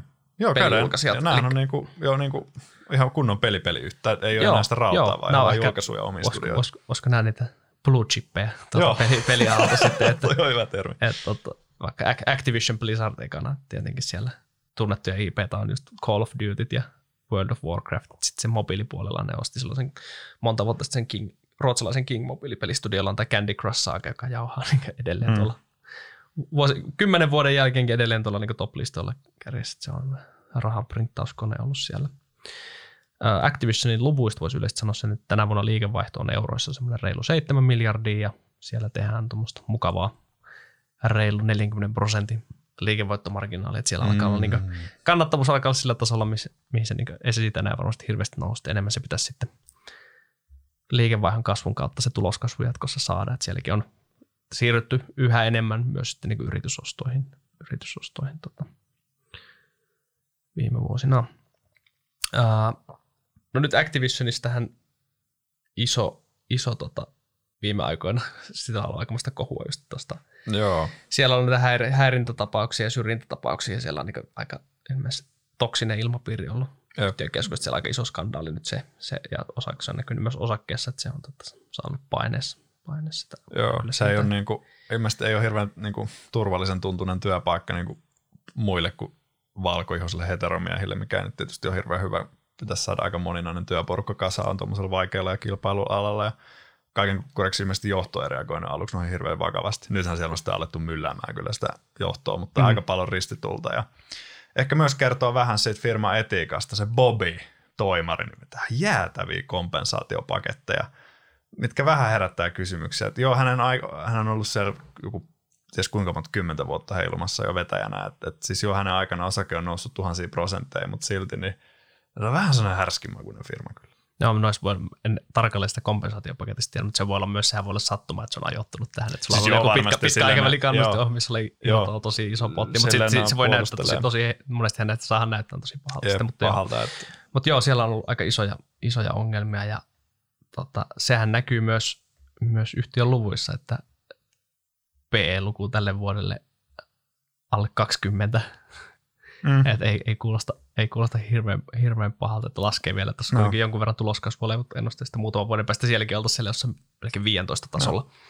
liike, liikevaihtokerroinnoilla pyörii tuossa 5 ja 6 välillä, että se tavallaan no. heijastelee ehkä sitä korkeata kannattavuutta. Mutta Jep. just, että niin tulospohjaisesti näyttää, näyttää hyvinkin maltilliselta tällä mm. hetkellä. Se on niin kuin SP500-indeksin kertoimet, mutta sitten miettii, että kyllä niin kuin se kasvupotentiaali on ehkä vähän isompi, mitä keskimääräisellä SP500 sen mm. firmalla lähtökohtaisesti. Joo, ehkä se, tota, se kysymys on just, että mistä se kasvu saadaan. Siellä on aika paljon näiden vanhojen niin laatu, laatu no. ympärillä kuitenkin se pyörinyt se tota, mm. tuloksen jauhaminen on niin kasvanut. Just, että joka vuosi sulla tulee se uusi Call of Duty, Call of Duty sieltä Joo. aina ja sille pelaajia tuntuu riittävän. Samoin meillä Blizzardin puolella just World of Warcraft, niin siellä on aika tasa, tasainen se pelaajakunta on, mutta sitten just mistä se, mistä se kasvu tulee. Mobiilipuolella se Candy Crush, niin se jauhaa tasaisesti, mutta ei sielläkään enää kasvurajat tulee sinänsä vähän vastaan. vastaan. Mutta se on itse asiassa se ehkä yksi hyvä huomio se, että ää, viime vuosina on monet yhtiöt, konsoli PC-puolella, on, kun on pyrkinyt laajentamaan sitä repertoria mobiiliin, niin nyt esimerkiksi mitä niitä IPtä tuodaan. Esimerkiksi Call of Duty mm. on tuotu mobiiliin, ja katsoin nyt tuossa, että Activision puhuu, että se tänä vuonna arvioidaan, että se tekisi noin miljardi liikevaihon se mobiilipelikin, että se niinku kertoo siitä, että se IP, IP toimii myös siellä, siellä puolella, että se niinku parhailla, parhailla noissa pystyy sitten tommosia. Joo. Sanoo Activision kuvailla ylätasolla, että se on hirveän hyvä monetisoimaan sitä, mitä sillä on, mutta se ei ole kyllä niinku sieltä omia vallihaitoja, niinku, se ei ole jaksanut kiivetä niinku ulos sieltä kattelee hirveästi uusia juttuja. Siinä me, se katsoo se pitkä aikavälin kasvuhan on itse asiassa ollut yllättävän mörnimistä, että eihän toi mikään raketti ollut enää vuosia niin liikevaihan ei tasolla, että kannattavuus on hilautunut vaan hirveän korkeaksi sitä kautta tuloskasvu mm. isolta osin. Joo, niin siinäkin just näkyy se tavallaan, miten tuossa niin just pitemmässä, koska se on tullut tosiaan sieltä kannattavuuden kautta, että se mm. tavallaan kun tässä viime vuosien nämä kaikki trendit ja muutokset on ollut niin suotuisia pelin Jep. julkaisijoille ja kehittäjille, niin siellä se näkyy myös niissä Activision-luvuissa. No. Mutta joo, Blue Chip, joka on ihan suht huokeasti tällä hetkellä no. hinnoiteltu, että varmaan jos haluaa haluu, tota, exposure pelialalle, pelialalle silleen suht hajautetulla portfoliolla, niin tuo ei, mm. ei niin huonoin vaihtoehto. Tietenkin nyt kysymysmerkki on noin, miten noin tällä hetkellä käynnissä olevat niin kohut sitten, se voi vaikuttaa sitten pitkässä juoksussa just siihen kulttuuriin ja muuhun, mikä sitten, että jos sulta lähtee, niin. ne, lähtee ne huippuosaajat nyt sieltä pois, pois niin miten, miten, sitten noin noi tällä hetkellä niin kovat IP, niin onko ne, lähteekö ne sitten niiden taso heikkenee sitten Jep. tulevina vuosina. Tämä on niin vaikea noissa kulttuureissa. Jos on toksinen kulttuuri, kun aina sanotaan, että kulttuuri on strategia aamupalaksi, mikä mm. tarkoittaa sitä, että tämä firman kulttuuri on tosi vaikea lähteä oikeasti. Että et kuin, niinku, et kuin mätä se kulttuuri oikein. Ihan mahdolta mm. sanoa ulkopuolelta. Että aika näyttää. Mm. No sitten tota, toinen blue chip, eli Electronic Arts. Sieltä tota, Kaikkien pelaajan lempari. joo, joo. Siellä, tota, sieltähän taas on vissiin nyt lokakuun alussa uusi, uusi FIFA tulossa taas joo, ulos ja se, yes. sillä, sillä painetaan rahaa, rahaa että se on aina NHL ja FIFAt joka vuosi joo. myy aika hyvällä, hyvällä prosentilla sille samalle pelaajakunnalle. Siellä on vähän, vähän samoja, samoja elementtejä sitten, että on, on siellä on Battle, Battlefieldit joo. ja sitten on, on Simsit ja FIFAt, FIFAt ja muut ja sitten tavallaan se portfolio on jo suht laaja ja sitten niitä Joo joka vuosi kehitellään, parannellaan, kehitellään tai sitten vähän uudelleen lämmitellään. Että se, sielläkin ehkä se, ainakin konsolipuolella ne uusien IPten tekeminen on osoittautunut hankalaksi. Siellä yritettiin sitä, mm. oliko se nyt vajaa pari vuotta sitten, oli se Anthem, oli iso, iso yritys, mutta sehän mun mielestä floppas, floppasta itse ainakaan Joo. hirveästi. Ei siitä ole hirveästi. Ja toi yhtiön nimessä on tuo Electronic Arts taide, niin taide alkaa olla kyllä kaukana tästä tulosoptimoijasta. Ei ole ehkä enää kanna se nimi niin pitkälle, mutta yhtiöllä on tosi iso tosiaan tuo IP-portfolio ja katalogi, mistä on nähty viime, nyt on tullut remasterointeja Red Alertista muun muassa, ja nyt tulee rebootti tuohon Dead Spaceen, että yhtiöllä on silleen ihan, se alkaa selkeästi kaivelee kuvetta sieltä suunnalta, että jos ei noita uusia IP on saanut murrettua, niin sitten elvytetään niitä vanhoja, mm. mitkä on ollut vuosia. Monet pelaajat, pelaajat on hirveän tunteellisia ja niin kuin internetissä räiskyy aina rumat sanat nimimerkkien takaa. Electronic Arts on yksi semmoisia niin pahimpia, koska se on tappanut niin monta niin kuin monen lapsuuden lempparistudioa tuossa vuosien varrella, mutta saa nähdä. Monta se aikoo niistä sitten elvyttää. Mutta ehkä vertautuu Activisioniin, että molemmat on tommosia blue chip mörniöitä ja ne itse asiassa kilpailee ehkä vähän samoista. Jos, niinku, jos Electronic Artsin uusi Battlefield menestyy tosi hyvin, niin se on niinku Call of Duty suoraan pois. Että mm. Ne on kyllä vähän sellaista kaksi marjaa, että kas kun ne kaksi ei keksi yhdistyä keskenään, että kilpailee ehkä vähän osin samoista pelaajista ja tällä, ja molemmilla kasvuprofiili on tuommoista blue chippimäistä niin aika rauhallista. Joo, Electronic Artsille itse asiassa, lukuja katsotaan, niin nyt maaliskuussa 2002 kaksi niin päättyvälle tilikaudelle liikevaihto olisi reilu 6 miljardia euroa. Siinä itse asiassa nyt aika paljon kasvua, eli 20 prosenttia sen takia, koska ne teki tota, ää, tämän, tämän, vuoden aikana ne osti Glue Mobile, joka oli ennen pörssissä no. mobiilipeliyhtiö, niin sieltä tulee noin 500 miljoonaa lisää, lisää liikevaihtoa sitten, että oli ihan, ihan merkittävän kokoinen tota, mobiilipeliyhtiöt. Aiemmin, aiemmin EAlla noin mobiilipelit on ollut semmoinen 14 prosenttia liikevaihdosta, tuollaista tästä saa vähän, vähän hilattua ylös. Ja siellä, siellä myös on vähän toi sama, sama strategia sitten kuin Activisionille, että noita hyviä konsolilla menestyneitä IPtä pyritään sitten omaan myös mobiili, että se, se on tota, näyttää ihan toimivalta, toimivalta strategialta. Ja ihan hauskaa muuten, että katsoo noita osakkeen arvostuskertoimia, niin ihan P-luvut on kanssa just tälle vuodelle, tai just tuohon kohta päättyvälle, tai maaliskuussa päättyvälle tilikaudelle, niin just P19, että ihan samalla tasolla kuin se Activision, ja ne muutaman vuoden päähän noissa sitten siellä noin 15. Nämä on ihan, näissä on, näyttää, näyttää suht halvoilta, mutta onko se just, että tavallaan sijoittajat ei nyt oikein usko siihen, että mistä sitä, niin. mistä sitä kasvua sitten raavitaan tässä, tässä tulevina vuosina. Ja sitten tietenkin kyllähän toi osaltaan myös, kun sulla on suht maltillisesti arvostettu osake versus monet noin pienemmät kasvavat niin peliyhtiöt, kun niitä hinnatellaan ehkä korkeammin kerran, niin se hankaloittaa sitten myös niin yrityskaupoissa sitä Joo. Niin ostamista ja varsinkin käyttäisi omaa osaketta, että se ei ole sitten niin, niin hyvä diili. Pahan olla tietysti messevät kassat ja aika puolas kassavirta noilla isoilla. On, on että se, kyllä se, se, antaa, ostelee. se kyllä antaa liikkumavaraa sinne. Sitten tota, tuolta Jenkeistä se kolmas blue chippi, joka on vähän pienempi kuin noin kaksi muuta, eli Take Two, millä on tietenkin tota GT, GTA siellä, se on se Rockstar Studio. Ja, ja sitten toi Red Dead Redemption on niin ne ehkä isoimmat, isoimmat IP, mitä sieltä, sieltä tallista löytyy, niin se on taas koko luokaltaan kans tuossa maaliskuussa, ensi maaliskuussa päättyvä tilikausi, niin pitäisi olla semmoinen 2,8 miljardia euroa liikevaihto. Ja no siellä ei tehdä vasta kuin vajaan 20 prosentin EBIT-marginaali, että se kiinnostaa vähän, että mikä, mikä siinä on syynä. Mikä siellä jarruttaa. Mikä siellä jarruttaa. Onko se sitten, että se koko luokka, kun se on vielä tuon verran pienempi, niin. että siellä vielä tavallaan sitten, ja sulla on investoinnit noihin isoihin peleihin, koska siellähän kulisseissahan siellä on kehitetty vuosia sitä GTA 6 sitten. Ja oletettavasti myös Red Dead Redemptionin jotain, voisi sinnekin ehkä olettaa, että niin. jotain jatko-osaan taas, koska se kakkonen oli ihan massiivinen menestys nyt, niin kuin se ykkönenkin. Niin, niin noissa ennusteissa just huomaa sen, että tuonne muutaman vuoden päähän on niin maalattu sit sitä seuraavaa kasvuloikkaa, että siellä sitten, siellä sitten tota, sielläkin itse asiassa ne 23-24 mm. P-luvut olisi sitten 20 tuntumassa. Joo. Vähän allekin siellä 24, että sitten se ei olisi enää, ei näyttäisi kuin pahalta, mutta tässä vaiheessa siinä on aika heikko, heikko mutta oh. käsittääkseni siellä on aika todella paljon nyt sitä tavaraa kehitteillä, kehitteillä ja sen pitää muutama vuosi malttaa odottaa. Ja Take-Two on myös tehnyt vähän samaa, mitä noin kaksi muuta edellistä, että on sitten yritysostoilla kasvatettu sitä mobiili, mobiilipuolta. Ja siellä pyritään myös pikkuhiljaa tuomaan noita omia suosittuja IP sitten mobiili, mobiiliin myös. Sieltäkin saa sitä hajautusta sitten, että sulla on konsoli, PC ja mobiili, mobiili niin Mulla on seuraavana Square Enix. Joo, tämä aina pitää ottaa kanssa esille. Final koska, Fantasy. Joo, se tota, oli japanilainen, japanilainen tota, peliyhtiö Square Enix. Ja ainakin tunnettu tuosta Final Fantasy-pelisarjasta itselle ainakin lapsuudessa, jos Final Fantasy 7 oli semmoinen, mikä silloin osu, osu kohille, ja nythän siitä tehtiin just silloin viime vuonna, viime vuonna sitten niin kokonaan remake, että se tehtiin ihan, ihan uusiksi. Joo.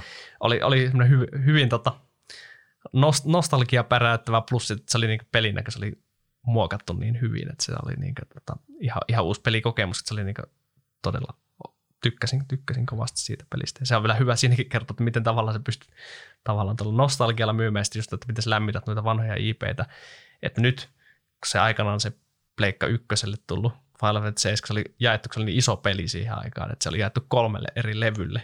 niin tota, nyt se tavallaan toi se remakein eka osa oli vasta se eka levy, ja se myydään sille 60-70 hinnalla pelaajille, ja nyt sieltä on sitten tulossa vielä ne kaksi muuta, kaksi muuta levyä myöhemmin tässä sitten saadaan valmiiksi, niin tavallaan, että saat, saatkin sen yhden, yhden aiemmin 60 euroa maksaneen pelin ainakin sen melkein 200 euroa Joo. sitten, jos ostaa joku pelaaja täydellä hinnalla, niin se on ihan, ihan mielenkiintoinen strategia ja kertoo siitä, että mutta kyllä mä ymmärrän sen tavallaan, koska sillä monella on just ehkä meidän ikäisille ja vähän vanhemmillakin on sieltä just ehkä 2000-luvun alkupuolelta, mm. siellä tuli silloin niitä Legoilla konsoleilla mun ihmisiä legendaarisia IPtä, IPtä, niin nyt sitten kun niitä, niitä on joko remasteroitu tai tehty just niitä remakeja, niin näyttää toimivaa, että uskon, Joo. että niitä nähdään jatkossakin. Moni haluaa palata sinne. Joo. Ja toi itse asiassa liittyen noihin, että toi tuntuu aluksi, että okei, että kolme kertaa se 60-70 euroa, että aika monen summa, mutta pelialalla on pitkään ollut se ongelma, että on jääty yli 2000-luvun alussa onko pelit maksanut sen 60 euroa. Et sitä ei oikein niin kuin päästy ylös siitä 60,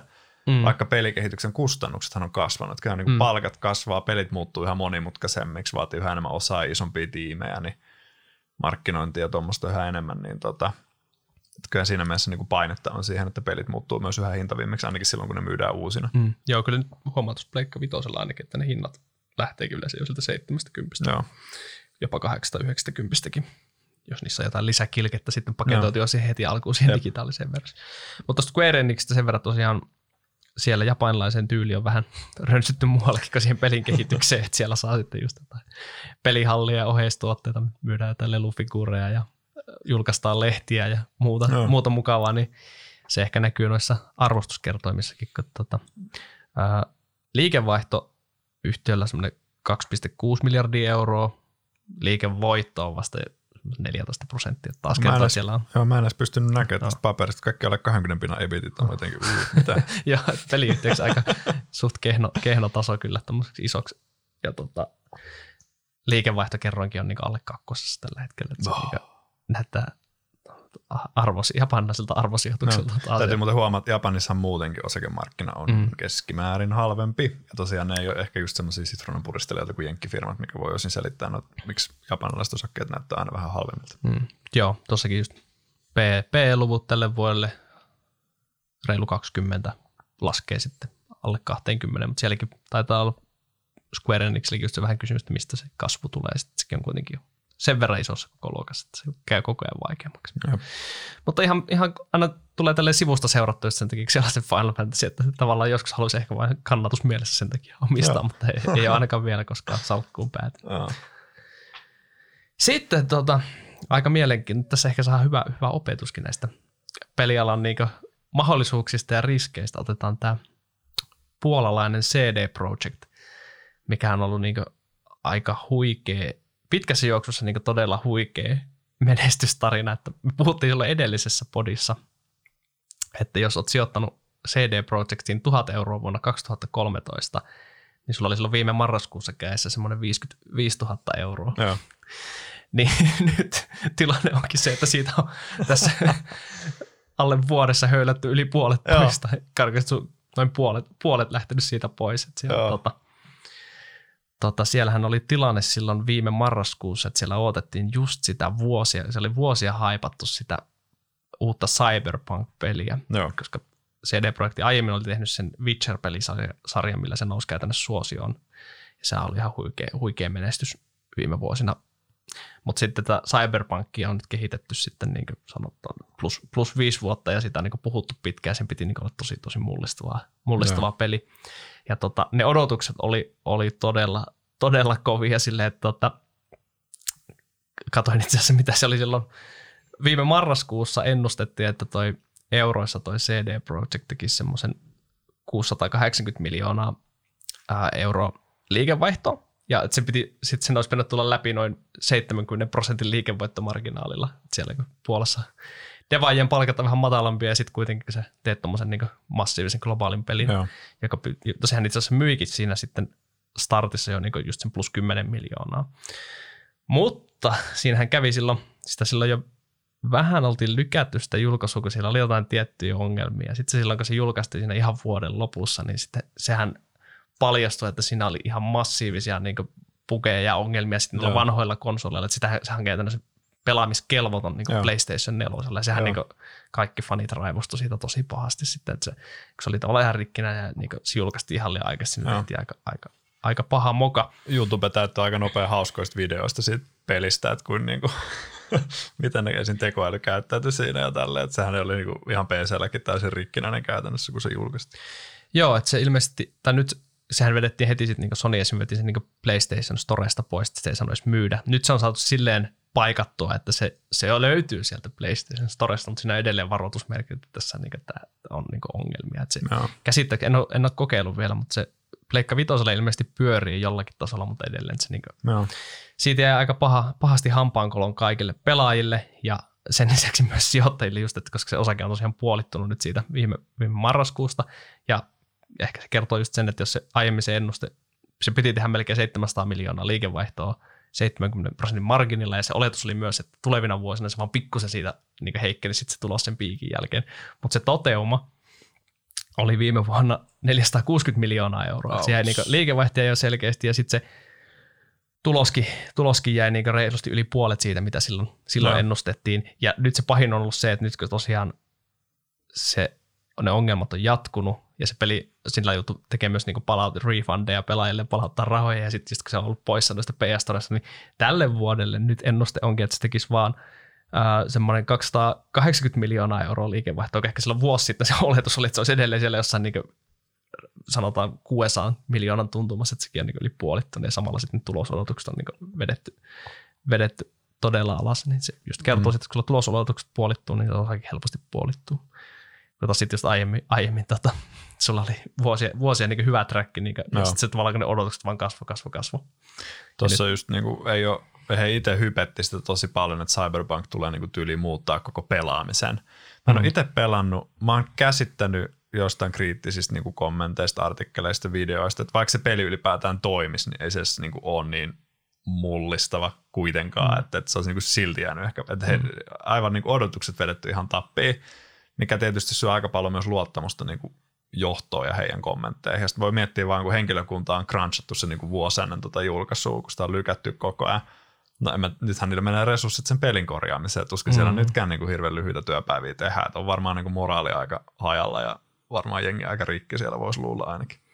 Joo, ja tuntuu vähän, että se, kun ne ongelmat just kertoo sitä, kun sitä ei pystytty niin pienillä päivityksillä korjaamaan, että ne on siellä niin syvällä siellä mm. jossain teknologiassa ja pelimoottorissa ne ongelmat, että siellä voi olla vähän jotain puolalaisia purkkavirityksiä ollut aikanaan rakennettu sitten, Mm. että se nyt aika näyttää, pystyykö sitä edes niin kunnolla korjaamaan Joo. sitten. Ja onhan tuossa nyt se, että kun sä otat tuommoisen noin pahan niin mainehaitan, niin vitsi sille seuraavalle pelille, mikä sieltä sitten julkaistaan, onko se sitten seuraava Witcher tai mikä ikinä onkaan, niin ne odotukset sillä, että se pitää sitten olla niin priimaa, että sä pystyt palauttamaan sen mm. niin sekä pelaajien että sijoittajien luottamukseen. Että tuossa on nyt, sehän oli hauska, että silloin nyt kun se osake aika nopeasti puolittu, niin sehän just kun vielä ennusteet ei ollut päivittynyt sitten sen jälkeen, se näytti todella halvalta, että se, niin just, se oli niin P alkoi olla kympin luokkaa niillä aiemmilla ennusteilla, mutta nyt sitten huomaa sen, että nyt niitä ennusteita on höylätty tässä viime aikoina aika paljon, niin että tuossa niin tuloskertoimista ei oikeastaan hirveästi saa tukea tälle vuodelle yli 40 P, ja no liikevaihtokertoimekin pyörii niin jossain 14 lähivuosille, että se tavallaan, että se ei nyt näytä osakkeen arvostuskaan erityisen halvalta, vaikka tavallaan osake on puolittunut nyt, että kertoo, kertoo just siitä, miten tavallaan, jos, jos kaikki menee pieleen, niin sitten se, jos, siellä voi olla sijoittajilla aika nihkeä. No. Et edelleen varmaan ihan tyytyväisiä, tai osa ainakin niistä, jotka on ollut silloin hypännyt ennen, ennen sitä hu, huikeata Witcher-kurssirallia tuohon mukaan, mutta nyt jos olet lähtenyt vaikka viime vuonna osakkeeseen, niin vähän erilaiset tunnelmat saattaa olla tämän puolittumisen jälkeen. Hauska on itse se, että yhtihän piti tuossa alkuvuodesta strategiapäivä ja siellä nyt puhuttiin, että ollaan siirtymässä myös moniprojektimalliin. Että, Sekin jumppa tähän päälle. että se vielä, vielä tässä nyt siirtymä, siirtymä edessä, että miten, miten se onnistuu, jos on nyt yhden pelin kanssa ollut näin isoja ongelmia, että miten sitten pystytään kehittämään montaa projektia rinnakkain, että aika no näyttää, mutta mutta tuossahan on, että kyllä siellä, sehän on tosi vahva IP, se Witcher esimerkiksi, että, että siellä jos ja kun se joskus aikanaan julkaistaan, niin kyllähän siinä voi, voi olla, riippuu siitä arvostukset siinä kohtaa, niin hyvätkin, hyvätkin pelipaikat on osakkeen suhteet. Ihan sinänsä mielenkiintoinen, mm. mutta nyt tällä hetkellä just, että sulla on niin paljon näitä ongelmia todistettavaa, että, että mikä sen tavallaan sitten mistä sä saat sen positiivisen katalyytin, mikä lähtisi niin ajaa sitä takaisin takas niitä, kohti niitä entisiä huippuja, että koska ne, silloin ne odotukset oli vielä niin venytetty, että nyt tuossa voi olla, että tuossa no. haukataan happea niin kauan, kunnes no. niitä saadaan, saadaan sitten sitä parempaa uutisvirta-astetta, mutta siinä voi mennä aikaa, aikaa pitkään, koska ne on kuitenkin niin pitkiä projekteja. Joo, pelien tekeminen kestää vuosia ja organisaation muutokset vie vuosia, että mm. ei niin kuin, tämä ei ole mitään kvartaalipeliä, tämä peliyhtiöiden sijoittaminen. Jep. Että toi on hauska, toihan oli niin just aina, no vuosi sitten varmaan puhuttiin just, että niin pelialan tähti. Joo. Että se oli niinku ihan siinä niinku tosi, tosi hyvässä asemassa. Nyt niinku tavallaan alle vuodessa on muuttunut ihan se sentimentti muuksi. Tässä täytyy muistaa se, että tämä on niinku myös yksi, yksi riski tällä alalla, että jos, jos ei ole se periaatteessa riskienhallinta kunnossa tai ehkä organisaatiokulttuuri tossakin se, että se no. julkaiset lopulta sen niin keskeeräisen pelin, vaikka kyllä ne varmasti sen tiesi, että se niin ei. Pakko niin se on, se, joo. Että tota, et siinä, ehkä siinä olisi pitänyt sitten vaan vielä – pyllistää sijoittajien suuntaan niin ennakkoja ja sanoa, että tätä nyt lykätään ja tätä kehitetään edelleen. Vaikka vielä tänä vuonnakin. En tiedä, olisiko no. se, jos nyt vaikka olisi tulossa vasta julkaisuun, niin olisiko se sitten parempi. Jep. Ei voi tietää enää. Hyvä, Eikö jos sitä on jälkikäteen.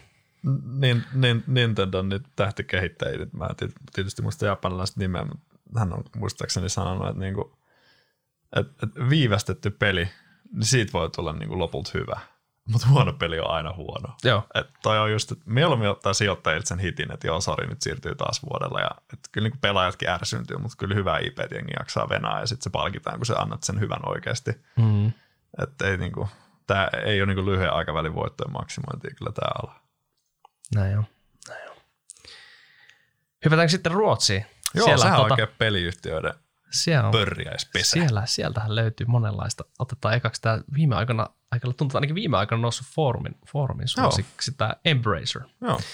Sehän on aikamoinen yritysostokone ollut tässä vuosien varrella, että siellä tota, Lars Wingeforion aikamoisen tämmöisen, voisiko sanoa kohta pohjoismaisen Tencentin kasan Joo, sitten kasaan. Että se on, tuota, että no, no on ihan käsittämättömiä noi kasvuluvut sinänsä, että se on pää, pääasiahan se on epäorganista kasvua, mutta siis Embracerin liikevaihto vuonna 2017 oli noin euroissa 50 miljoonaa ja nyt ensi maaliskuussa päättyvälle tilikaudelle ennusteessa, että se on 1,6 miljardia.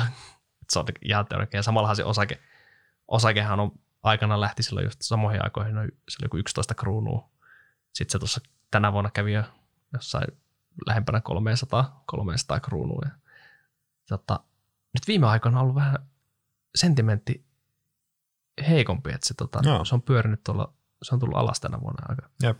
Tai sitä huipusta jo jonkun verran, että nyt se on sanotaan 180 200 kruunun välillä pyörinyt. Itse asiassa täytyy muuten tässä sanoa, että muistelin, että tänään, olikohan se tänään periaatteessa osakesplitti tulee, että nämä osake... Ilmoitettiin ainakin siellä. Joo, se, se taisi olla tässä lehden, että saattaa olla nämä, nämä luvut saattaa olla sen takia sitten pielessä, mitä se näyttää siellä. Jos niin, jos kansikas kuuntelette podi on vähän myöhemmin. Niin, joo. mutta joo, mutta se on, on ollut tänä vuonna vähän paineessa ja se alkaa näyttää, näyttää ainakin arvostuskertoimien kannalta aika edulliselta, mutta se just olettaen, että se ennuste toteutuu, että tuntuu, että tässä että onko markkinoilla nyt vähän joku siellä epäillään, että onko, onko se tota, onko se noin kah- yli 80 prosentin kasvu tulossa läpi, läpi niin. vielä tänä vuonna, että se tota, siinäkin on, on sekä yritysosto, mutta siellä on käsittääkseni myös organista kasvua leivottu. Sehän, sehän tuossa tulee vaikeaksi, kun tuolla alkaa olla niin iso, iso tavallaan konglomeraatti, että sielläkin on, katsoin nyt lukuja, että 77 studiota, yli 8000 työntekijää ja siellä niitä projekteja on niin lähemmäs 200 niin kehitysputkessa. Et se just, että tuossa ainakin saat niin hajautusta, että siellä on niin IPtä on laidasta laita, että pääosin Embracer lähtöiseksi, että siellä ei sitä niin ihan huippu triplaa laatua on aika vähän. Sitten että siellä on sitä niin kesk- keskinkertaista IP, että se on osittain ollut myös se strategia, että ostetaan niitä vähän niin keskinkertaisempia, varsinkin alkuvaiheessa. Pieniä keskinkertaisia IP, sitten vähän niin uudelleen lämmitetty ja tuotu, tuotu esiin, niin se on aika todella hyvä strategia tähän mennessä. Se kertoo, mm. että se kuitenkin se haluaa firma merkittävästi arvoa tässä No. viime vuosina. Niin ja pystynyt, eikö käyttänyt aika paljon omaa osaketta, että kun oma osake treidaa jäätävillä kertoimilla, mutta nuo kaupat on tehty yleensä aika edullisesti. Mm-hmm. Ja ilmeisesti onko siinä sitten sitä, että ne ku- kuitenkin moni peliyrittäjä, niin kuin, ei ne varmaan niin kuin haluaisi varsinaisesti johtaa bisnestä, vaan tehdä hyviä pelejä.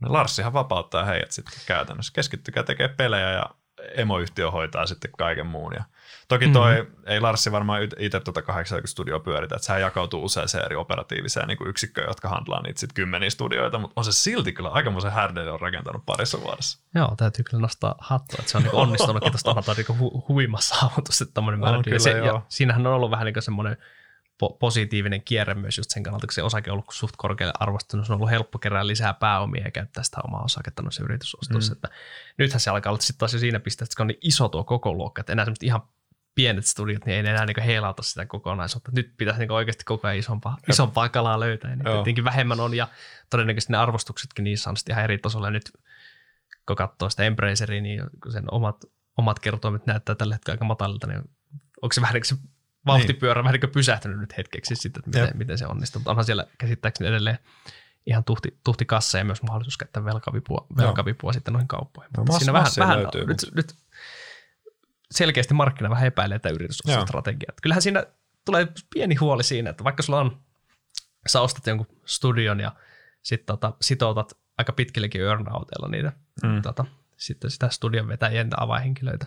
Mutta mitä sitten, kun ne jossain kohtaa kuitenkin ne earnoutitkin esimerkiksi päättyy ja ehkä ne pelit on julkaistu ja näin, niin tuleeko siinä sitten joillekin näillä huippu, huipputekijöillä vähän se kiusaus, että no lähdenpä tästä pois ja perustan uuden, uuden Niin. niin. studion, koska se sitten, kun sulla on kuitenkin se osaaminen siellä, sä pystyt sen tekemään ja sitten todennäköisesti sitten jossain kohtaa myymään sen jollekin toiselle, vaikka uusiksi sitten, jos haluaisit esimerkiksi. Se vähän, että onko siinä sitä, että se markkina vähän, vähän epäilee sitä niin pitkän aikavälin strategian toimivuutta. Tuossa on aika todistaminen nyt, että toi niinku, mutta nythän näytöthän on ollut äh, ihan hyviä siis, että siellä on tullut niinku julkaistu aika hittipelejä, mutta onhan tuossa aika monen odotus siitä, että, sit, että se kasvu jatkuu orgaanisesti vahvana ja ne kaikki sadat studiot, mitä on mm. Mm. niinku imastu sisään, niin ne tuottaa sitten keskimäärin niinku kuitenkin suht hyvää peliä sieltä. Et totta kai floppeja tulee aina, mutta sitten ne hitit niinku kompensoisi se. Joo. Mun mielestä se oli su- eilen taidettiin puhua aiheesta mutta, tota, keskenään, mutta se just, että tavallaan kun tuo alkaa olla niin monimutkainen Niin. ja iso, että, se, että aiheuttaako se tavallaan sitten noihin arvostuskertoihin myös tiettyä alennusta, koska sa, sitä on niin ulkopuolisen niin vaikea nähdä Niin. ja sulla on se heikko, heikko näkyvyys ja vaikka se tavallaan sä voit luottaa, että joo, se on hyvin hajautettu ja näin, mutta sitten, että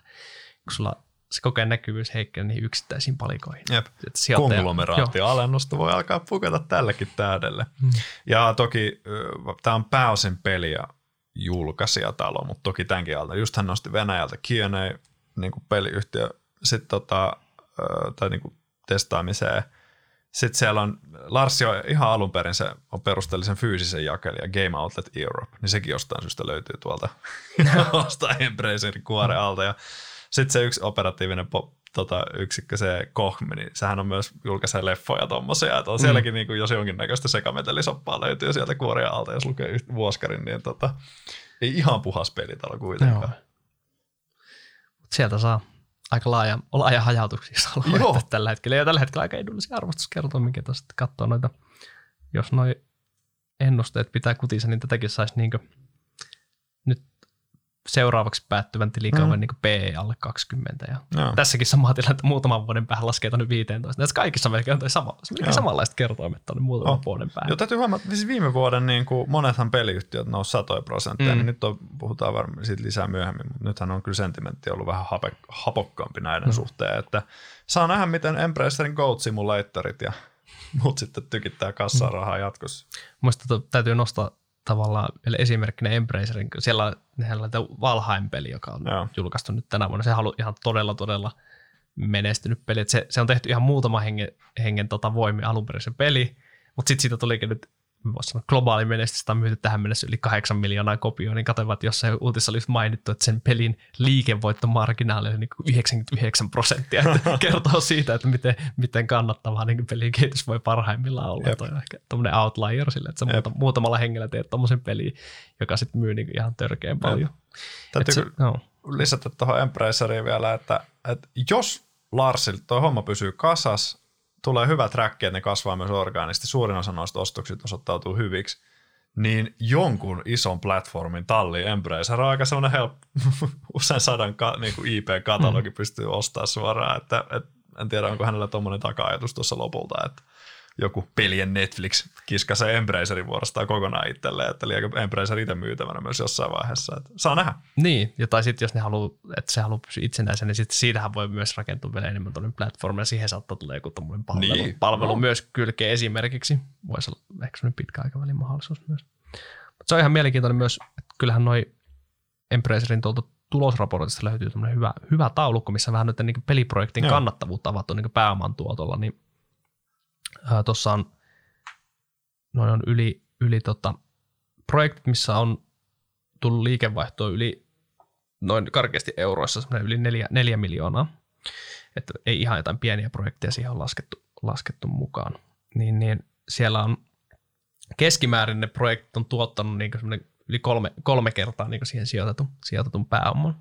Et se, osa, osa noista projekteista on tehnyt sen niin jo alle vuodessakin, osa, osa sitten muutamassa vuodessa ja osa sitten vähän pidempään, mutta sille tavallaan, että pelialla on aika kiva, että sä pystyt niinku pääsee jopa niinku satojen prosenttien niinku sijoitetun mm. pääoman tuottoon niinku vuositasollakin sitten niinku hyvillä projekteilla. Että se tekee sitä aika, että harva, harvassa ne toimialat, missä, missä se on mahdollista. Mm. Tietenkin aina hyvä muistaa, että sitten tässäkin on vähän se selviytymisharha, että sitten on vaan niitä, niitä projekteja, mihin on kaadettu rahaa, jotka ei tule ikinä niin tuottaa. Koko, tuottaa, niin koko pelialalla ROI ei ole 200 prosenttia. Muuten koko mm. maapallo olisi pelkkää pelibisnestä mm. kohta.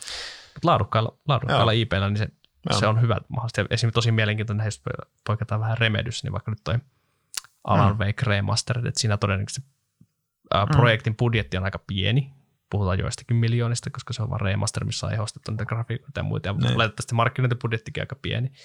Sitten sitä myydään sille 30 hinnalla, niin joo, se pelihän voi hyvinkin myydä niin hyvässä, hyvässä skenaariossa niin useita miljoonia, ja sitten sulla on, kun sulla on aika pieni se budjetti, niin se aika nätisti sitten räpsähtää sinne alimmalle mm. Miele, mielenkiintoista nähdä, että miten, minkälainen projekti siitäkin tulee. Että siinä no. potentiaali on niin hyvin pääoman tuottoa no. kyllä.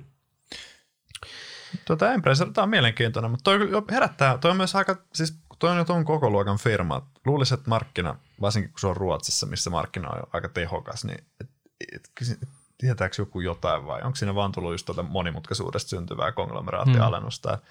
Onhan jos sijoittaja halusi täysin ymmärtää Embracerin, niin tuohon menee ehkä vähän enemmän aikaa kuin jonkun peruspelipumpu.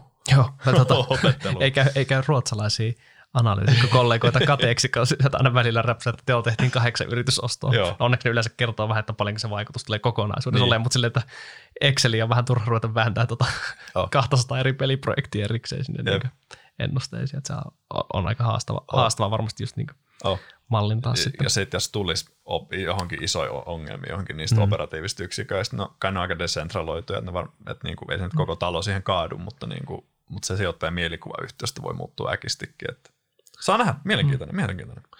Joo, Ruotsissa näitä yhtiöitä riittää ja siellä tota, täytyy ottaa nyt tämmöinen vähän varoittavampikin esimerkki ehkä tai tota, tuohon Embraceriin viitan, koska siellä nyt Embracer on onnistunut ainakin tähän mennessä näyttää, että se yritysostostrategia toimii. Niin siellä on nyt tullut ehkä tämmöisiä pieniä ns. köyhän miehen Embracereita on tullut sitten yrittää sitä samaa strategiaa, että ainakin tämmöinen kuin Enad Global 7, se taisi aiemmin olla nimellä Toadman Interactive listattu pörssiin joku muutama, muutama vuosi sitten, niin siellä kanssa tota, ollut aika vauhtia ja vaarallisia tilanteita, että tota, katoin, katoin itse asiassa, tota, että se esimerkiksi koronadipin pohjilla se osake kävi neljässä kruunussa. Sitten se siitä saman vuoden aikana terähti vielä yli 120 kruunuun, eli siinä on aika huikeat tuotot noin sanoo. Mutta sitten tänä vuonna se on melkein tullut 70 prosenttia taas alas. Siellä käsittääkseni, en, en tunne kovin hyvin, hyvin keissiä, mutta siellä, siellä oli myös, että siellä oli vähän niin kuin koko pelialan arvoketju, että siellä oli sekä pelin kehitystä että jakelua ja julka, julkaisuja ja myös sitä markkinointi, markkinointibisnestä. Niihin kaikkiin tehtiin sitten yritys, yritysostoja niihin kaikille osa-alueille. Siellä just kasvettiin, kasvettiin epäorganisesti ja äh, ilmeisesti siinä vähän odotukset, odotukset karkas markkinallakin käsistä siinä ainakin siellä niin kurssihuipuissa.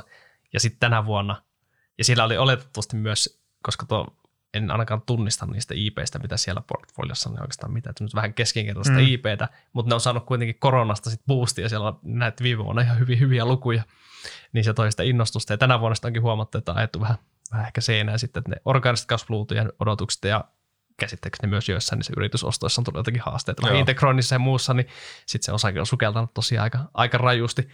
Et nyt nuo ennusteetkin kertoo ehkä siitä, että jotakin on pielessä, koska no liikevaihto kerroin lähempänä ykköstä, PE-luku olisi tälle vuodelle alle seitsemän. Että siellä ollaan, niin kuin, olla, olla arvo, arvosijoittaja, arvosijoittaja voi onkin sieltä nyt vähän roskakorista, mutta mulla on vahva veikkaus, että toi, tuossa ennusteessa tulee vielä jotain leikkauksia tapahtua, että se ei todennäköisesti ole noin halpaa Jep. oikeasti, mutta sille ihan noin kertoimet tekee sen, että ehkä pitäisi jossain kohtaa vähän vilkasta, mitä siellä on, mutta, mutta tossa siinä taas vähän, en ehkä tykkäsit, jos on jotain keskinkertaista IPtä, mm.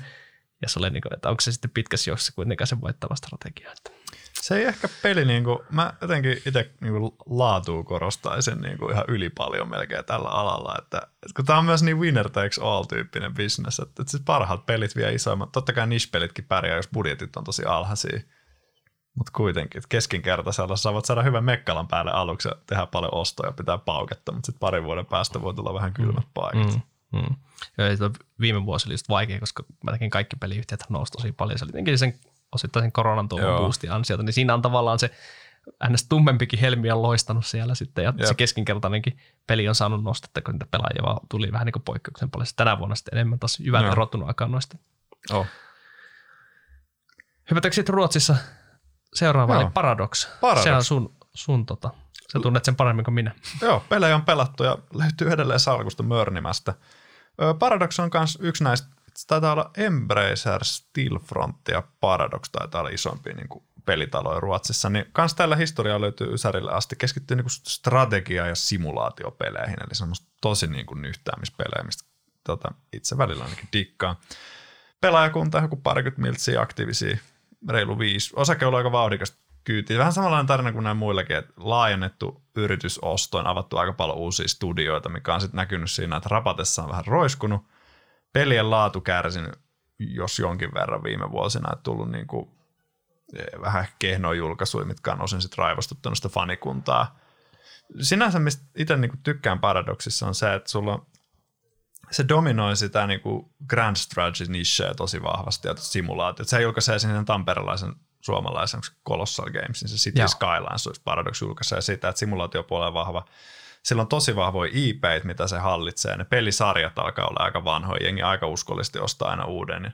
Ja sitten viitaten just tähän, kun aiemmin puhuttiin tuosta pelialan hinnoittelussa, että hinnat ei oikein noussut, niin Paradox on ehkä pahamaineisempi DLC-printtaajia, että se peruspeli maksaa 60 euroa ja sen jälkeen alkaa se DLC-vyöry parinkympin DLCtä niin siinä Euroopan Universalis, mikä on vajaa 10 vuotta vanha pelisarja, niin se kokonaishinta maksaisi nykyään varmaan jo vajaa kolme hunttia, jos sä ostaisit sen kaiken. että se tavallaan kuvaa, niin näkyy myös näkyy niin kuin paradoksin marginaaleissa, että ne on ollut kanssa aika huippuluokkaa, paitsi nyt, nyt ne on niin kuin vähän kärsinyt sieltä, panostettu aika paljon kasvuun ja voi epäselvää, kuinka laadukasta panostusta on sitten tullut tullut vuorostaan, mutta tavallaan siinä mielessä sulla on niin tosi laadukas IP, mutta toi on ehkä vähän päässyt fokus karkaamaan. Nyt se hetki sitten toi Ebba, joka oli toimerina kolme vuotta, niin ö, strategisten erimielisyyksien takia sai lähtöpassit mm. ja toi Vesteri, joka on pääomistaja, niin palasi nyt toimariksi sitten kolmen vuoden breikin jälkeen. Et on ollut vähän viitteitä siitä, että ne olisi taas vähän niin kuin pikkasen niin kuin skaalaamassa takaisin sitä kasvua ja niin kuin fokusoi tässä aika paljon alaskirjattu projekteja kanssa viime mm. kvartaalina, mikä voisi viittaa siihen, että siellä on alettu katsoa vähän kriittisemmin silmin sitä, mutta saapi nyt nähdä. Kärsinyt kans Activision kaltaisesti, niin ollut jos jonkinnäköisissä huonoissa uutisissa viime aikoina, että ei ole kaikilla työntekijöillä välttämättä ollut niin turvallinen olo edes siellä olla, eli tuommoistakin kriisiä vielä siihen päälle. Tällä on myös kertoimet vaihdellut EVSS 10 20. Tämä kävi viime vuoden lopulla, oli EVSS 20 osake 300 kruunua, kun tuli tuo Crusader Kings 3 ja siitä odotettiin paljon. Siis se on mennyt ihan ok, mutta nyt EVSS on joku 8 vuorosta. Osake tuli joku 50 pinnaa tonttia tänä vuonna, että on ollut kyllä vauhtia ja vaarallisia tilanteita. Joo, tämäkin jotenkin hauska näissä, että vaikka on niin suht jo iso ja niin, liikevaihto vajaa parista miljoonaa euroissa, että ei mikään ja, ihan pieni. Ja just aika laadukas ja hyvin, hyvin tunnettu. Ja just toi kuitenkin voi tavallaan olla niin volatiilia kurssikehitystä. Tässä, tässä peliyhtiössä kyllä niin yleisesti sitä tarvii vähän vatsahappoja, että Joo. tässä riittää vauhtia ja vaarallisia tilanteita.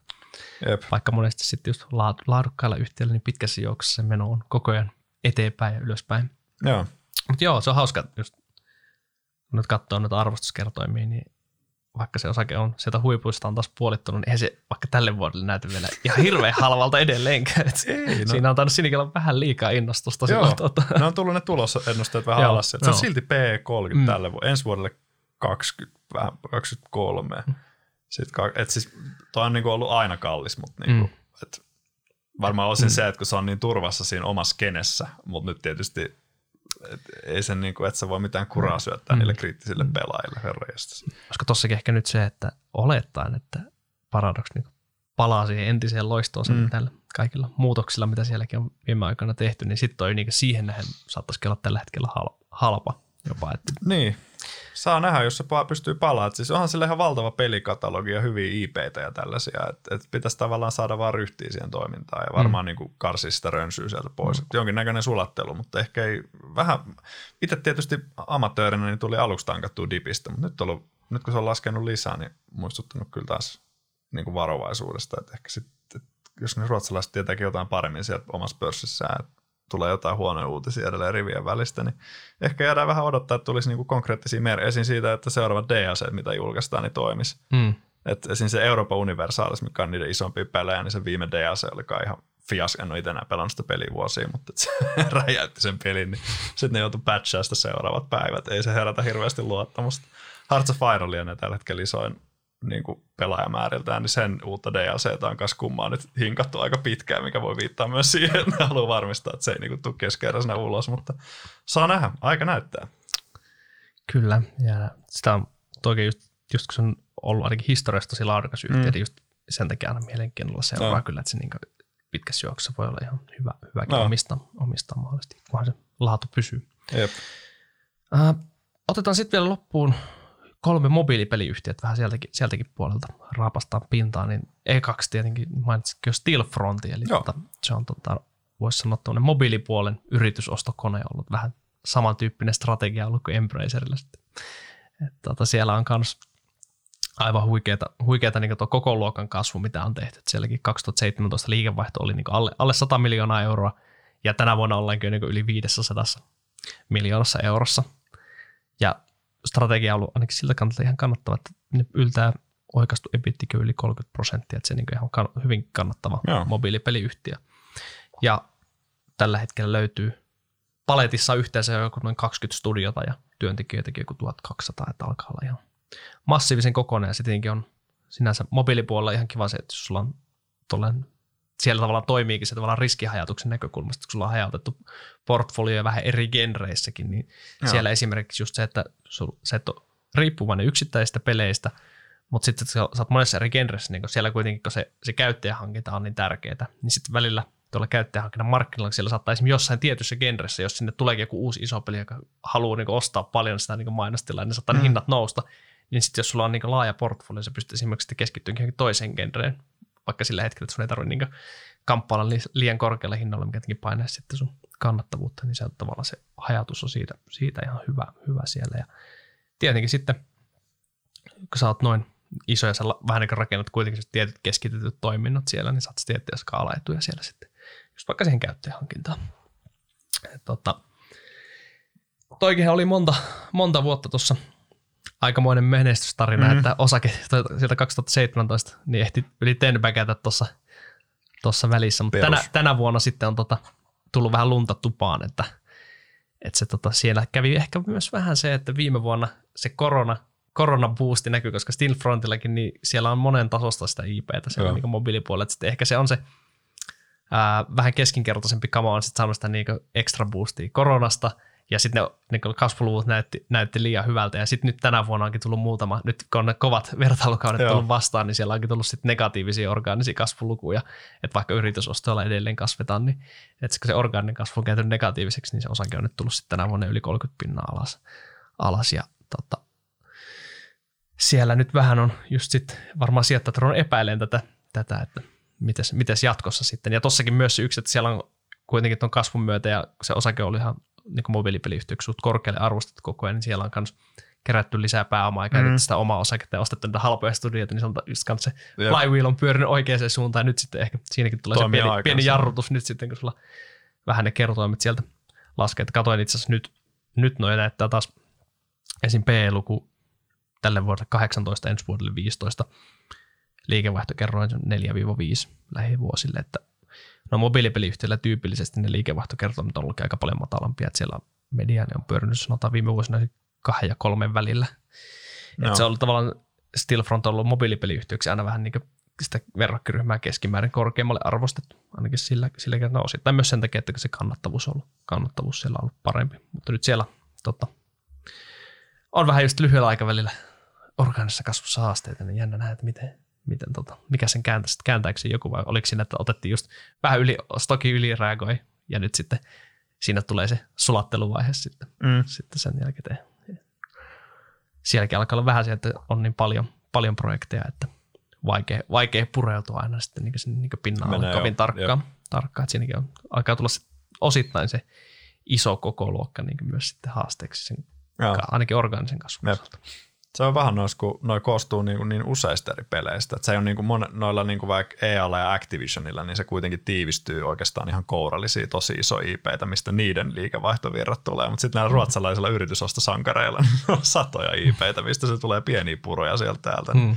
Se on vähän eri tavalla rakennettu kokonaisuus. Joo.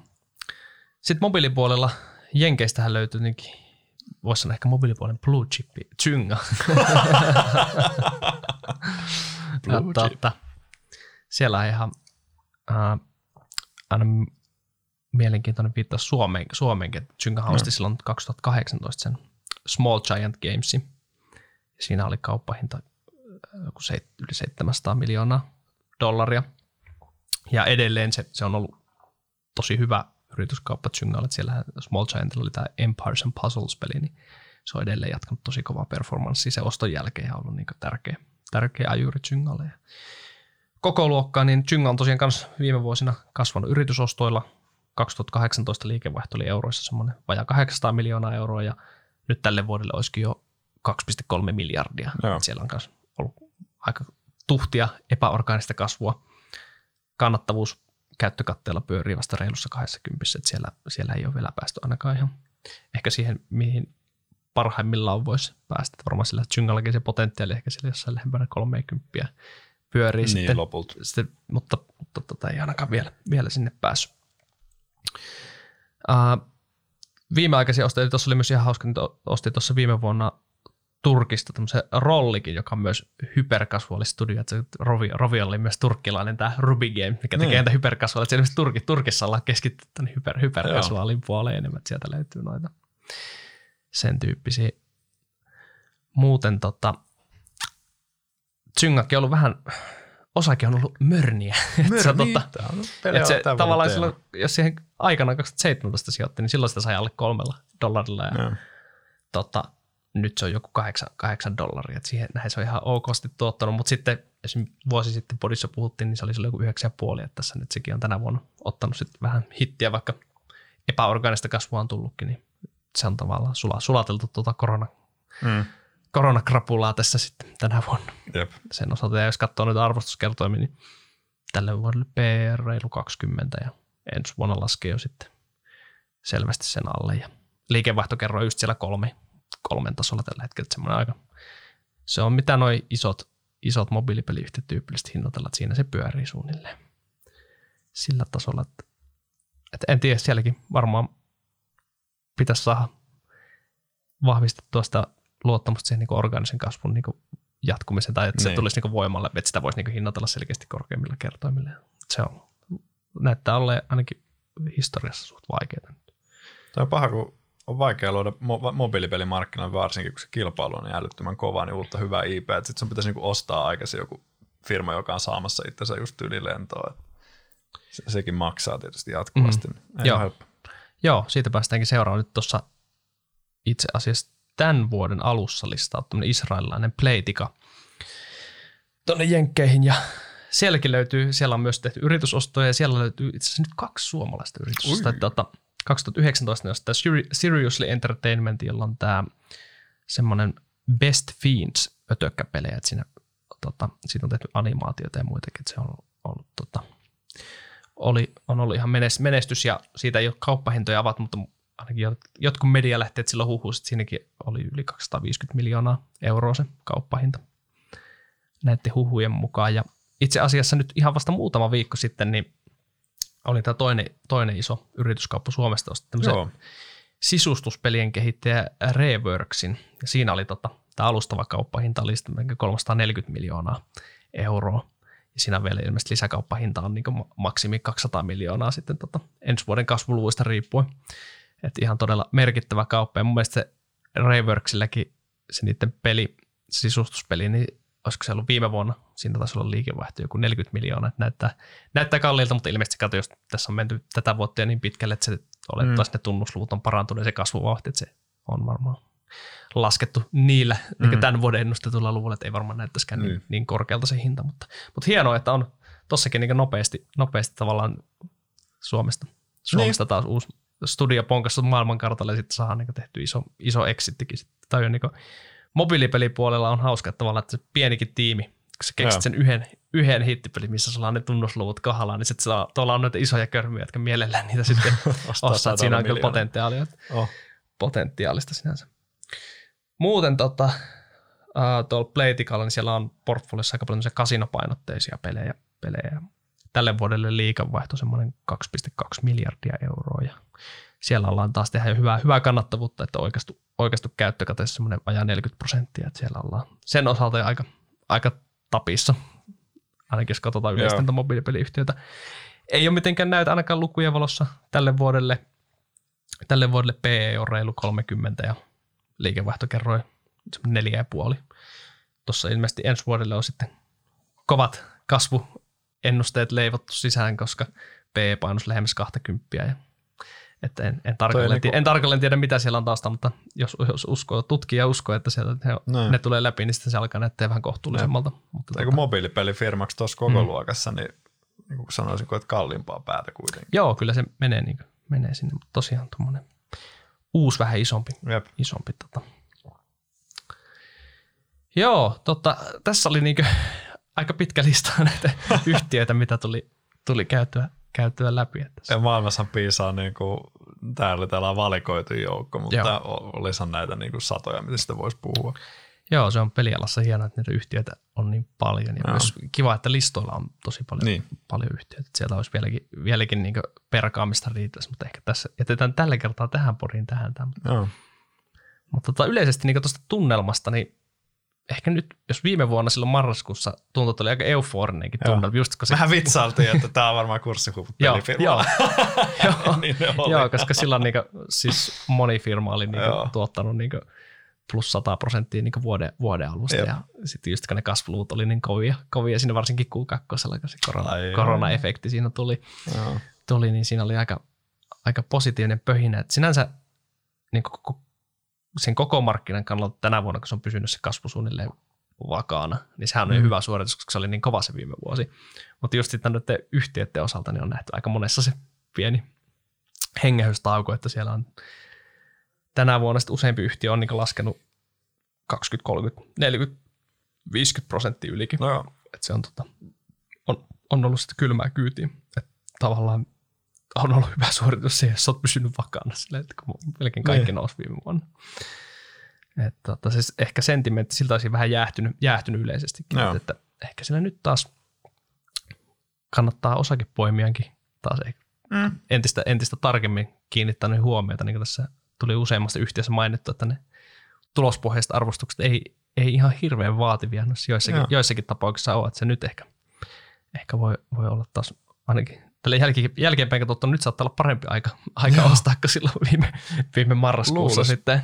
On jotenkin tunnelma flegmatisoitunut suorastaan. Joo. Ja huomaa, että keskustelukin niiden osalta, niin aika semmoista, no Embracerissa on puhuttu meidän yhteisöstä, mutta mm. eihän noin muut pelifirmat, niistä keskustellaan, jos niistä tulee uutista ja mm. sitten ollaan ihan hiljaa. Ne ei selkeästi herätä hirveästi intohimoja mm. tälle, että se on vähän jäänyt. Nämä oli myös osin niin kuin turvasatamia, koska peliala oli niin kuin selkeämpiä viime vuoden voittajia. Nyt huomaa, että mm. on sitten niin kuin vaihtanut panoksessa toisiin firmoihin, jotka liittyy enemmän talouden uudelleen avautumiseen ja tällä ja peliala on varmaan ollut yksi isompia kärsijöitä, niin kuin osakkeet siis.